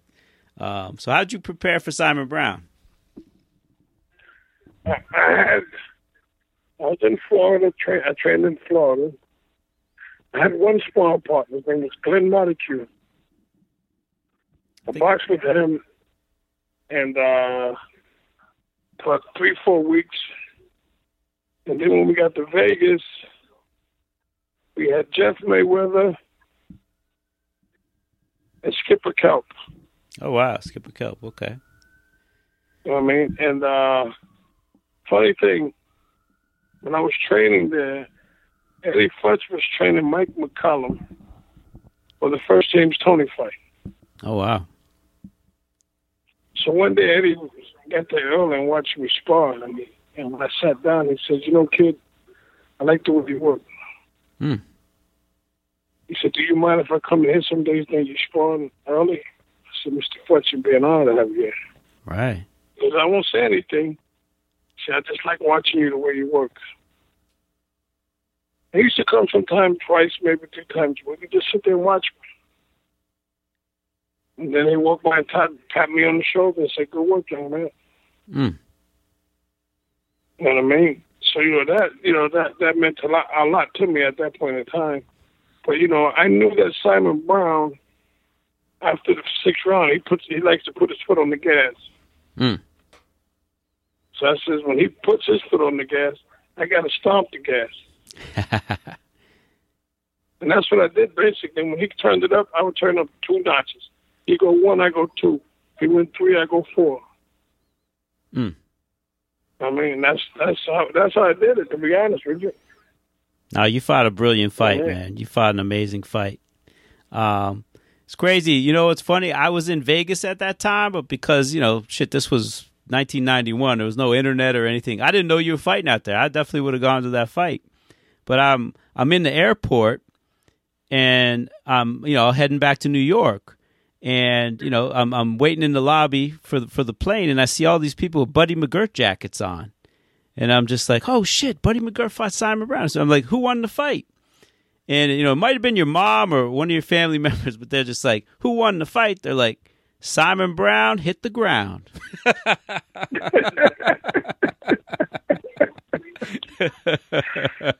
I was like, shit, all right, you know, Buddy won. That's awesome. That's awesome. But it's funny on on the business end of this. Now you were you were the mandatory for Simon Brown, right? No. Yes. You were like I was the, I was the mandatory for the IBF. Right, right, right, right. But you still had. Right. I mean, you still had to give up options to King, right? You had to give up four options to King no. to get the shot. What's that? Yes, yes, yes, I did. Yes, yes, I did. Yeah. So I mean, I, but he did. He didn't use them. He didn't use them. Right, right, right. But it's funny. It's like this is. He had options. See, he had options, but we had to okay them or not. We had to, you know, the, the option to okay them, but we gave him the option for like after I beat Simon Brown, he offered me what is the Mexican guy's name, man? Um, shit. They had like a hundred freaking pro fights. Not Chavez. Strong Mexican. No, the strong Mexican. He was big. Uh, Campas? man, Campas? Yori Campas? Yes. Okay. You know, for you, boy, Campas for a hundred thousand. Hmm. My man said, "Are you crazy?" he said, "Why would I fight that killer for a hundred thousand dollars?" I was like, "Oh, you beat him easy." I was like, "Man, I was like, hey, you out of your freaking mind? The guy's a killer." I mean, so uh, so we didn't, you know, we didn't, we didn't, you know, he, he didn't come nothing else after that. I got you. It's funny because this is this was pre the Muhammad Ali Act, and that was one of the things. And people say the Yeah. Ali Act didn't accomplish anything, but th- that's one thing that doesn't happen anymore. When you're mandatory, you know guys can't take options on you. But um, you uh, yeah, you so you won that fight. So um, well, you won you won in uh, let's see, you fought Brown in November of '91. Um, now Meldrick Taylor had beaten uh, Aaron Davis in, in, in January '91, so he was one of the other champs. Was there any talk of a rematch with you and Meldrick? Yes, the rematch was on the table. Mm. Al fucked it up. Mm. They offered me 1.8 million. Holy shit! Wow, this is nine. This is like 1992 dollars. it's a lot of money. I said, Al, I said, Al, take the fight. But, but there's, you, we can get we can get two million. I said, Al, who gives a fuck? They offered us 1.8. He goes, well, what are they gonna do with the other 200,000? I said, who gives a shit what they do with the other 200,000? Ah, it I said, sucks. take the fight. He's like, okay, okay. And then I picked up the paper the next day. He turned it down. Ugh, ugh. So I, go fight in, in Italy. To go fight in Italy for one hundred fifty thousand. mm. oh, against uh, was it Patrizio Oliva? Yeah, yeah. Uh, so hold up. Um, now the King offered you um Terry Norris around that time. I remember reading something about you fighting Terry Norris around that No, time. no. No. Junior Uh, middleweight champ. They was talking about me fighting Terry Norris, but Terry Norris was getting ready to fight Ray Leonard. Ah, And when I was coming back from my surgery. Ah, okay, okay, okay, okay. Mm-hmm. And I said, shit, I'm not no damn junior middleweight. Right, right. Yeah, Norris was a All right. bad man. Norris was a bad man. Okay, so now, so now we get to '93 after you beat uh beat the kid in Italy. Um, so in '93 you had the fight with uh, Gennaro Leone, and, and you said you, uh, yeah, I remember reading about that. I remember there was something wrong with your your left shoulder. Kind of no one knew what it was, but in fact it, it ended up being it wasn't tendonitis. It ended up being a rotator cuff, right? Yes. So, yeah, crazy thing about that too. Even with one arm, like I had, I had Sweet Pea beating you seven five, but that easily could have been scored a draw too. I mean, that fight was close. It was a really good fight. I mean, is it? Right, That's thank got you. got to be a source of frustration for you, thinking you know you could have beaten Pernell Whitaker if you'd had two healthy hands. Oh man, forget about it. When I watch, I can't watch the tape of the fight because I get inside and I think, you know, I'm like I hit him with a right uppercut, Mm. but I couldn't throw the left hook to save my life. Right, right, right. I mean, it just it wasn't there. Mm. I mean, it was frustrating. I'm like, I can get this motherfucker, man. I can't throw. Like I tried to throw my hook against Leon, and it was like in slow motion. Mm. Mm. So I knew I couldn't do that with Pernell. He was too smart. Right. I mean, I knew I couldn't do it, so I had to, you know, you figure fortunately on with the torn rotator, I mean, with the, yeah, with torn rotator cuff. Then I go home for a week and I go back to training camp. I'm training the whole time. They're telling me it's tendonitis. They have me doing rehab. This whole time I'm doing this shit with a torn rotator cuff. Mm. Mm. Mm. Training every day. And then they have the weighing at 10 o'clock at night, The weigh-in was at ten o'clock the at night night. before. What? 10 o'clock at night, the night before. That's crazy. Why? Why'd they do it so late? I, I, I have no clue. Mm. So now we're in the limo going to Manhattan. And I will never forget this day as long as I live. We get up to the Lincoln Tunnel. And Al sort of looks at me and says, if you want to pull out, you can. Mm. I said, Al, you're saying this so you can have a clear conscience. He goes, What are you talking about? I said, The fight is tomorrow. right. You know goddamn well I'm not going to pull out. Not now. Right. That's when I said it three weeks ago. You had a fit. Right. Oof. I said, You're standing out to clear your conscience. You know what I mean? Mm. So, you know, then it just kind of, I was really turned off after that. I was pissed. I was like, This motherfucker knows my shit is fucked up. Right. What I mean? So, you know, after the fight, the truth came out. Hmm. I mean, after the fight, the truth came out, and you know, I had a lawsuit, and I had the lawsuit pretty much wrapped up until Al had to go give his deposition. At the deposition, he buried me. He went against me. Wow. Were you guys still on? You guys were still on good terms, I would assume, at that point. Like you had no idea he was going to do that. Uh, up until that point, after he did it, I had nothing else to say to him. Right. Right. You know, and I'm like, how can you do that, man? That's crazy. I mean, That's Yeah. crazy because you know what? Like, I think earlier in that year, too, I mean, you had to testify in front of the Senate, right? The the Senate uh, Yeah. investigated organized crime in boxing. You got called in front of the Senate, organized about organized crime, and that was over you know alleged uh, ties that that Al and uh, Stewart had. Uh, no, you, you went, Stu, it was Stu. It wasn't Al. it wasn't Al. Yeah, Yeah, right. It Stewie had wasn't Al. Jewish- Right. Stewie had the Jewish last name. Right. So, who, if you if you if you're in the, you're a Fed, you're gonna go after the guy with the Italian name, not a guy named Stuart Weiner. You're gonna look for a lawyer. Right. Right. But it was really Stu. You know what I mean? Yeah, What? Uh, because at, at the hearings he pleaded the fifth, right? When they asked him about his mob Yeah. ties, But Soto went funny off. thing is this. Here's a here's a the honest truth is this. The mob never asked me for nothing. Right. They was protecting Stewie from another family. Hmm. See, another family tried to strong, strong arm Stewie and get him out of out of the way so they could take over my career. Hmm. So Stewie turned to them, his boys in, in New York to keep these guys off of him. So whatever money Stewie gave them, that's on Stewie, not on me. Right. Yeah, I mean, if it came out of anybody's pocket, came out of Stewie's pocket. It didn't come out of my pocket. But he did tell me what he had to do. Hmm. He drove to Long Island at 1 o'clock in the morning. I had to meet him in the diner. And he says, buddy, you know, this is the only way I can be a part of your career. I got to protect myself. He said, if not, I got to leave. I can't manage you anymore. Hmm. He says, because they're going to kill me. Wow. Wow. That's it with story. Do what the fuck you got to do, man. Mm.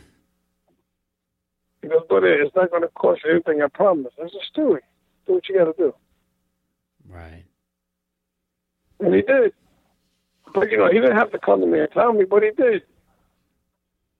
Mm. You know, Stewie came to me and told me. I'm telling you, he drove up to Long Island at 1 o'clock in the morning, called me, and asked me to meet him at a diner.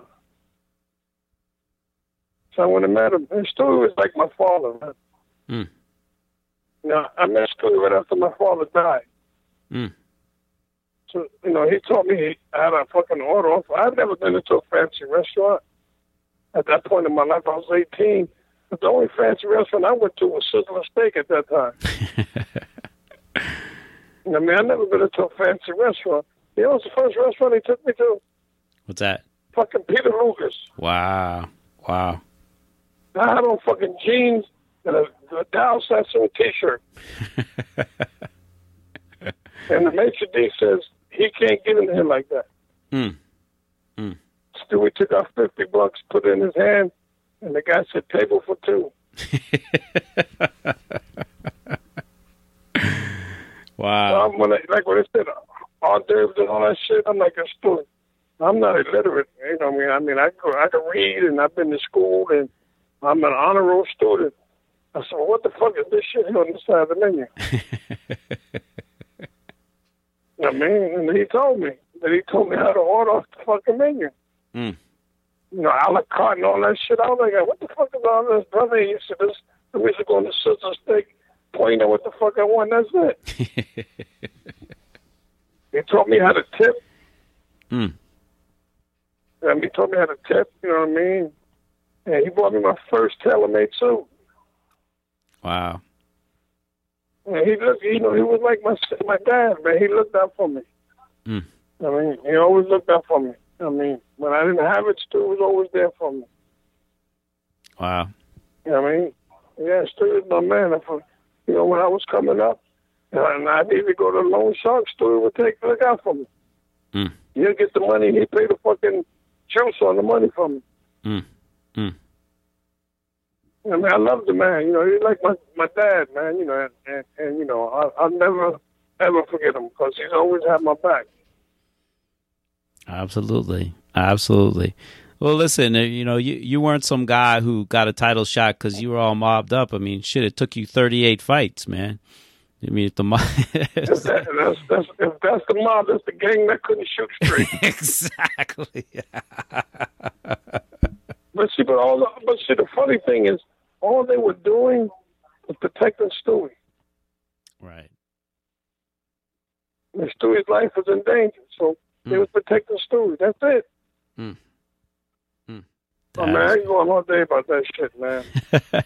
That's the thing I was gonna say. I mean, you know, the after after the after the uh, after you lost the title to Whitaker, you won. Like, you know, you you came back from the injury, came back too soon, uh, but still, you kind of willed yourself to the to the rematch with Pernell. But seemed like you know after the you dropped him in the second round, but after you know by about the fifth round, you just seemed kind of listless in that fight. Like you just weren't in it. Kurt, Uh, I'm gonna give it. I'm gonna give it to you straight. When I beat Pat Coleman, they told me I was fighting Pernell. I started crying. mm, So my wife was like, "What's wrong?" I said, "I don't want to fight anymore." Hmm. She's like, "What?" I said, "I did what they said I couldn't do. They said I couldn't come back. They went against me. My my manager, they know I was hurt, but they still put me in the fight. I came back. Hmm. So my desire's gone." Hmm. So she said, Well, what do you want to do? I said, I really don't want to fight no more. I said, But now that I got the rematch, I got to take it. So she's like, No, you don't, bud. You can just come home and say, Fuck it. And I, when I went home, I was ready to call out and be like, Yeah, that's it. You know what I mean? But Right. then I'm like, I'm like, then when they offered me, you know, like 400000 I'm like, well, I'm not going to turn that down. I'm Hmm. fighting for 20000 yeah. But through training camp and all that, I just went through the motions, man. I, I Hmm. just didn't. Because every time I looked at them, every time I looked at Al, I self betrayal. Mm. Mm. Oh man, that's got to be rough. That's got to be Yeah, demoralizing. so it was hard, man. It's like, you know, you lied to me, man. You knew I was injured, but yeah, you still sent me out there. right. You That's, that's deep. So every time I saw him, it just, you know, it just used to, it used to irk me, man. I used to be like, I, I got to get away from this guy. Hmm. Wow. Wow. I mean? And I, um, you know, so it was tough, man. But, you know, I did what I had to do. I made it through the training camp. I said, I'm going to go out early, try to get him out. If I don't after that, then uh, it's going to be a long night. Right. Right. Well, you did drop him. It was a Mhm. nice, nice right hand, but uh, Pernell didn't stay down. Right? yeah, no. When he got up, I said, well, here comes a long night. I was dead after that. right. Yeah. I mean, you just pretty much, uh, you know, you stayed in that in the shell and the crouch, uh, you know, pretty much the rest of the night. It's crazy. But Mhm. but ninety four. Yeah, after- that, I didn't have the desire to fight anymore. Yeah, I see. You know, '94 must have been, you know, besides a Whitaker fight, you know, definitely uh, one of the highlights of your career. You appeared in uh, Max Kellerman's rap video for uh, "Rumble, Young Man, Rumble." So Yeah. after Yeah, that, it was man, all it was downhill, man. yeah. You're right. well, hold up. I got to ask you about right. it. At least what one more thing that I found uh, when I was digging around uh, that I thought was interesting. In '95, I mean, I remember when you fought Buck Smith when coming back, and I mean, you just schooled Buck Smith. But did, were you supposed to fight Duran, Roberto Duran, in June of uh, '95? Crazy. How? I told him, I said, I said, you guys crazy. I, said, I just saw him fight. I was at the Hall of Fame. He fought somebody and knocked him out. I said, I'm not fighting that motherfucker, man. that motherfucker still fight, man. and my desire then was not was gone. I Right. moved up to middleweight. right, right. I just fought Joe Gatti at middleweight. Hmm. You know what I mean? Right. And I had to lose a pound at the weigh-in. I was a pound overweight at the weigh-in. Mm, mm. So you were just kind of So, you know, mailing it in at that point. You're just going for the paydays. Although you Yeah. only you only lost two more times, right? You lost to Andrew Council and then Yeah. uh, and your former sparring partner uh, Darren Yeah. Machinsky. Yeah. So ninety. I had no, desire, no, des- no desire for that. Right, right. I, I think I remember you telling me about uh you were in Colorado training for a fight after the Machinsky fight, and you know you Yeah. you went out for a run, and and you just was like, you know what, fuck this shit, I'm done. Pretty much, man. Uh, so ninety seven. So yeah, you fought uh, Machinsky in January ninety seven, and then uh, so you know you get the long flight home from Colorado, trying to figure out. Now, actually, this this is interesting. I want to you know because I, I someone had uh, asked me like you know if I could you know do something about fighters uh, you know after they retire and you know how they should handle things, but. uh um, yeah, tell tell them about you, you the flight home from Colorado once you decided to, to pack it in. It was the longest flight of my life because I had bills that were mounting up. I had to turn the revenue up my ass and no money coming in. I had a few bucks saved, but I said, how long is this going to last? You know what I mean? I had a house, car payments, child support. Mm. I mean, I had a lot of shit on my plate. And it's like, okay, buddy, what the fuck you gonna do? You know what I mean? Right. What is, uh, realistic, what, what are you gonna do? I mean, uh, to make any money, the IRS is gonna be up your ass. Hmm. So, go under the radar, I mean, but you, but you gotta stay there. Right. and uh, it was tough, man. You know, I gotta say, it was a tougher time in my life, to be honest with you. But I got smart in the sense that I lowered a lot of my expenses. Like I had a motorcycle, right? So I sold three of my cars. One got repossessed. Mm. I sold it. I sold the other three, and I bought my wife a new car. I said, "A car's for you and the kids." I bought an SUV. Mm. So she said, "Well, how the fuck are you gonna get around?" I said, "On my motorcycle." She said, "You fucking crazy?" I'm like, "What you want me to do?" she said, "Take me to work." I said, "I don't have time for that. I don't have time to take you to work. and go out to Jersey or wherever, uh, New York, wherever I gotta find work, and come back. I don't have time for it. Just let me take my motorcycle. I'll be fine." She used to worry about me every night.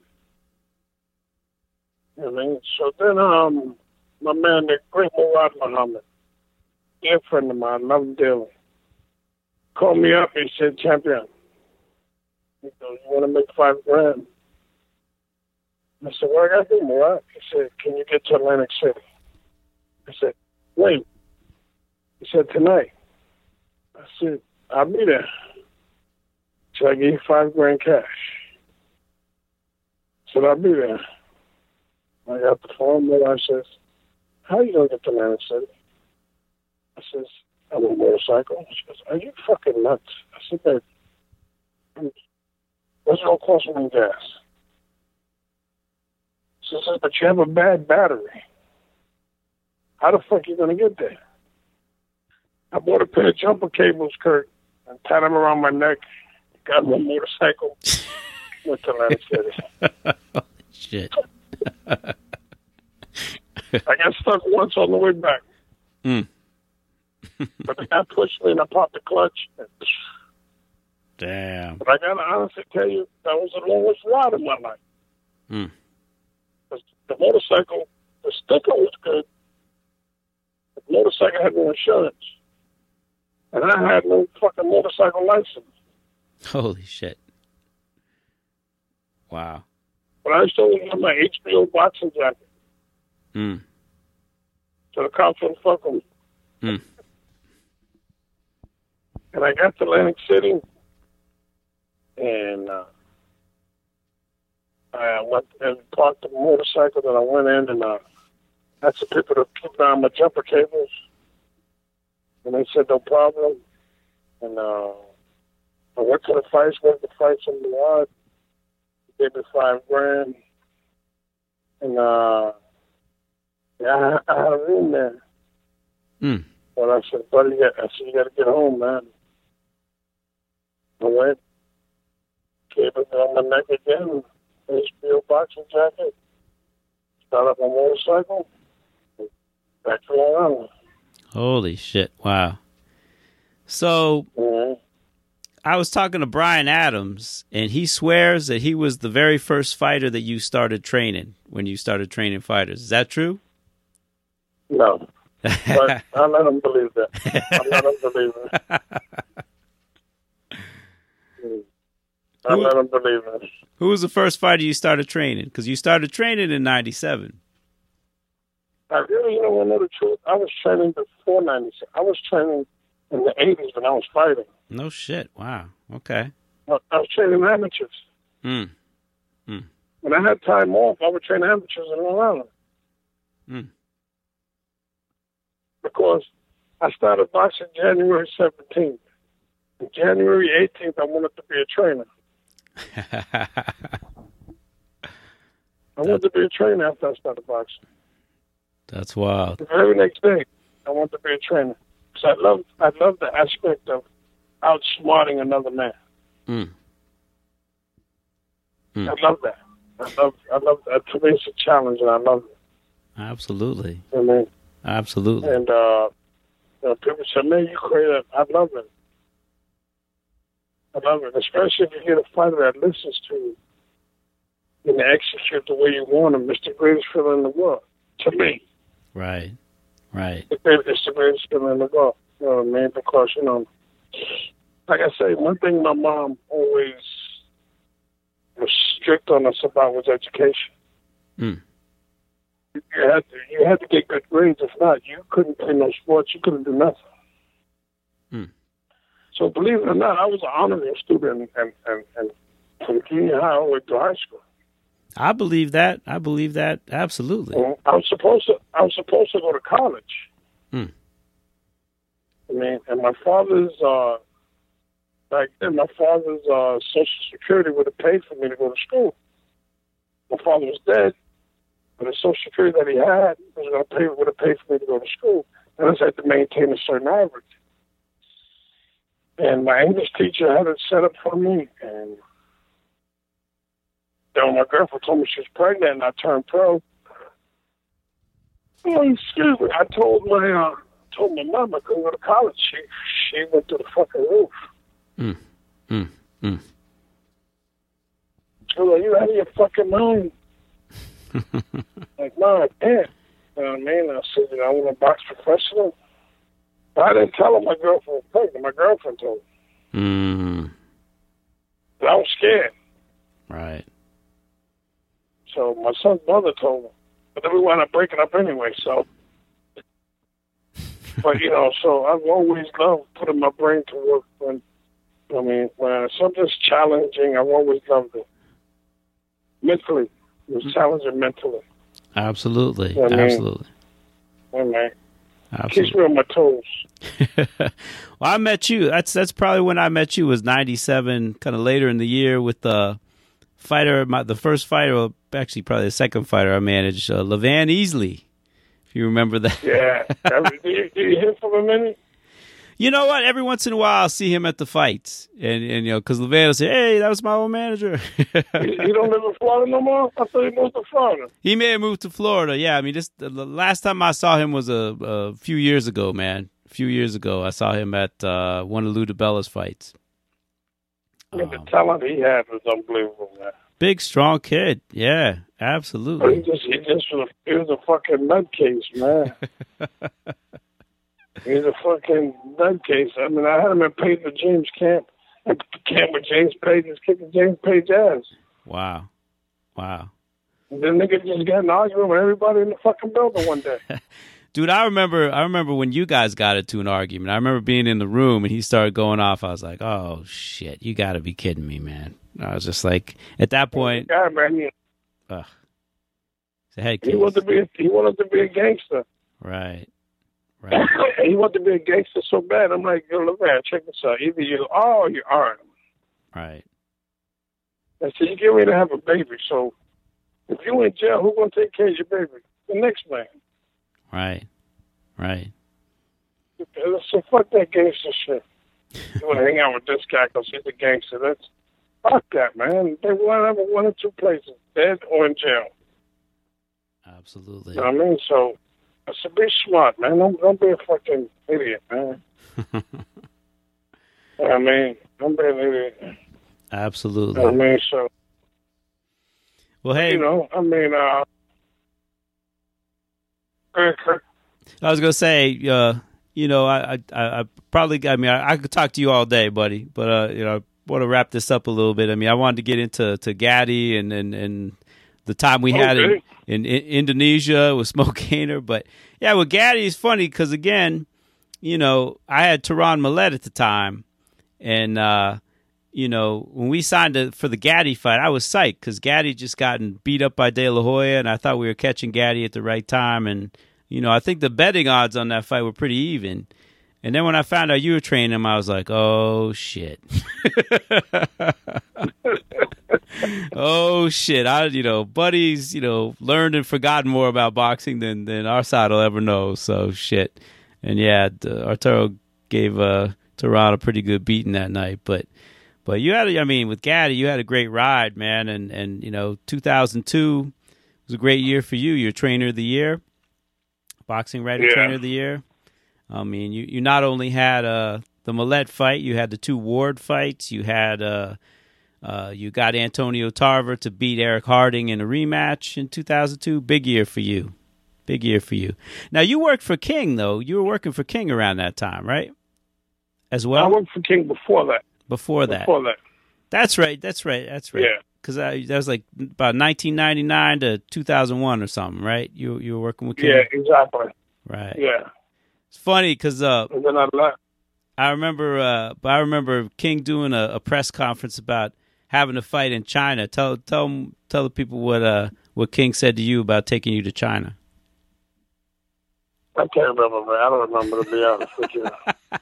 You see, you told me that King King told you that you know, buddy, you know, we're gonna promote this fight in China, you know, and I, I'd love to take you there, but uh, you know, they're they're trying to control the population over there, so I don't know if I can get you in.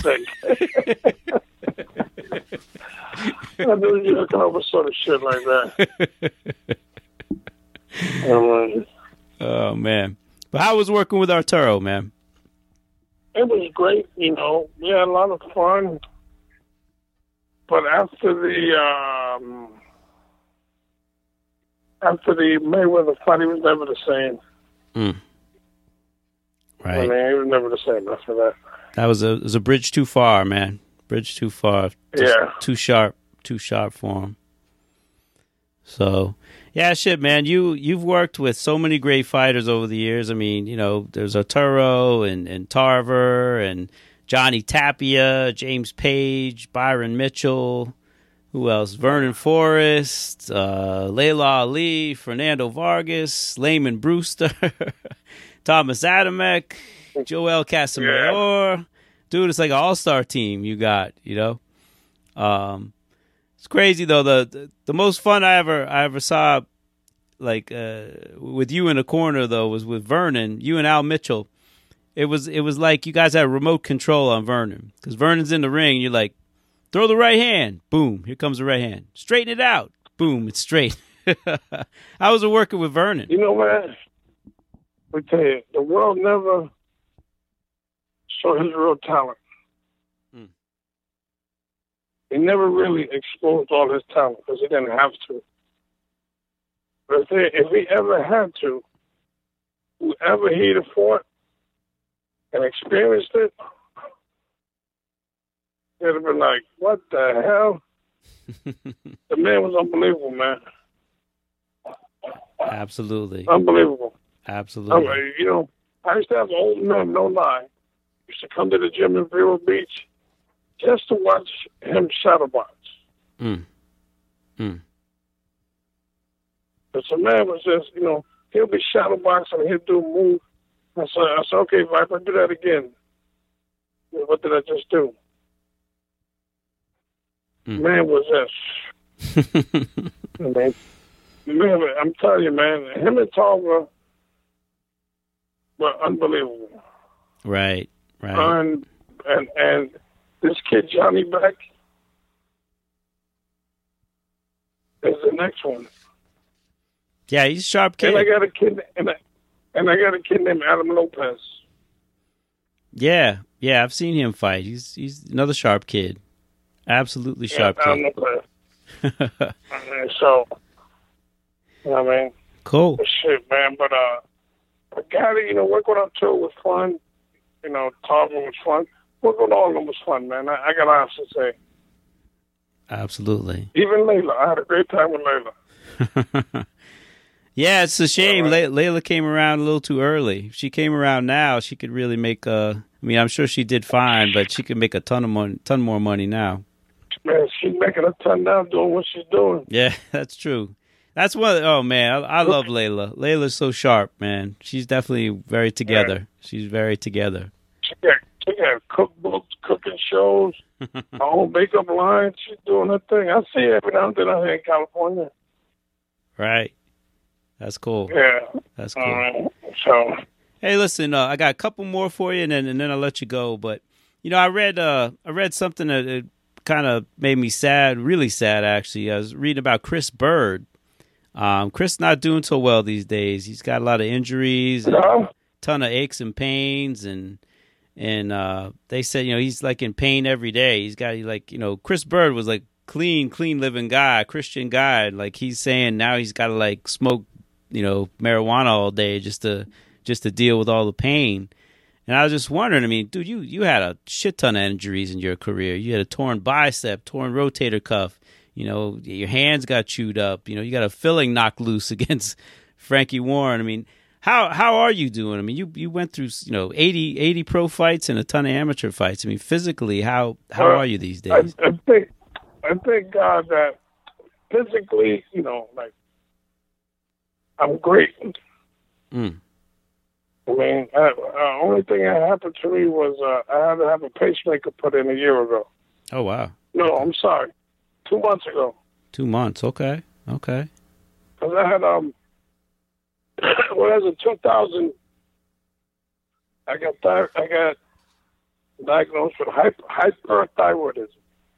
Ah, Okay, hyper.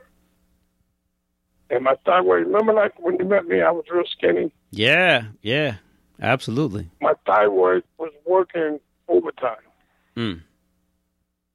faster than normal. Hmm. That's why I couldn't put any weight on. Hmm. Then I got AFib.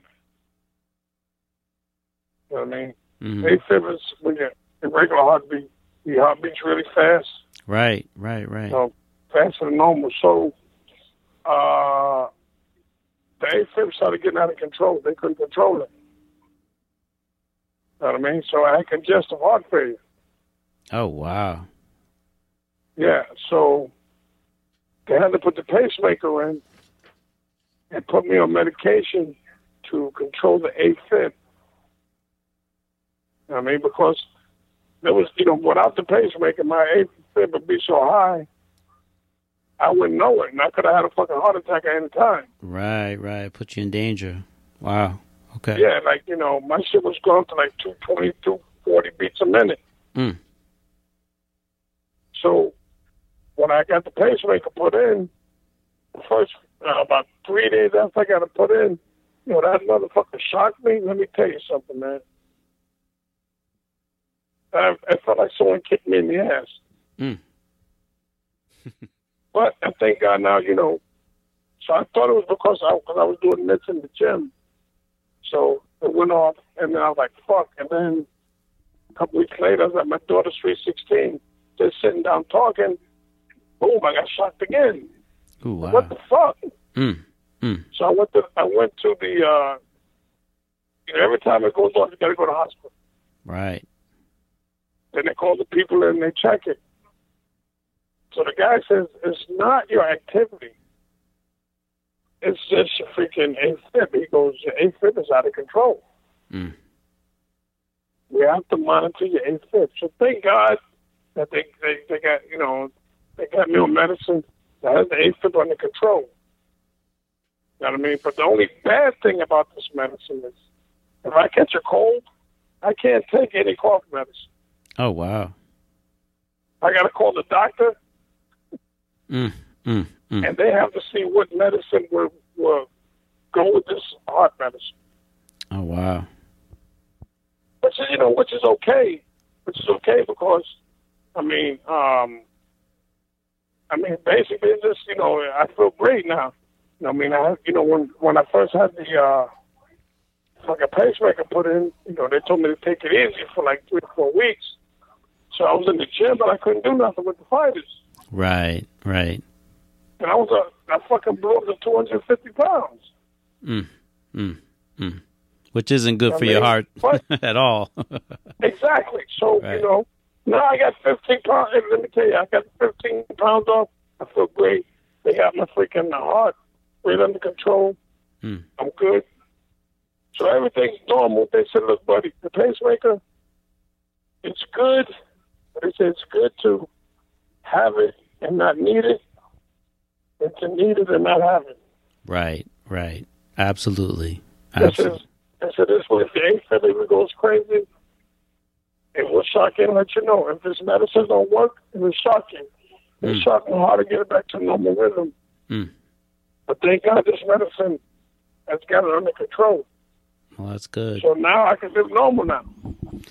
Well, that's good to hear, the man. Stuff that Chris Byrd, the stuff that Chris Byrd's going through, I heard that, you know, I heard the same thing you did. Raymond Brooks said, buddy, man, he's, he's in bad shape. But Right. it's just from those heavyweights hitting on him, man. Yeah, that's what it's that's what it sounded like, and he also, you know, Chris being Chris. I mean, he's he's you know more than boxing. I mean, he loved to play basketball, play football, run, and all. He's still trying to do that stuff at like you know forty, and he like blew out his hips, he blew out his knees. So I think that that's probably where most of the pain's coming from too. Don't empty Jim McQuay right now. So.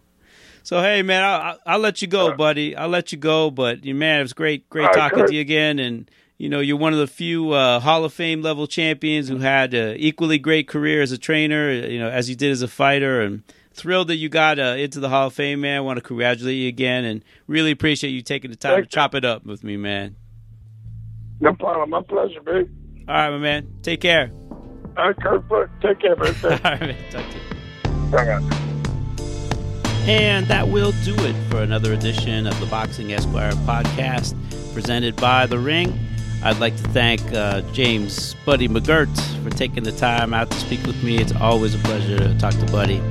Um, if you like the podcast, please leave a comment or a rating on iTunes, um, Stitcher, Audio Boom, SoundCloud, or wherever you access the Boxing Esquire podcast. And also visit uh, ringtv.com to uh, check out the accompanying piece that I usually do with the podcast. Uh, give you excerpts from the interview and a little background. Um, I really appreciate it as it helps new listeners find the podcast. And until next time, so long, everybody.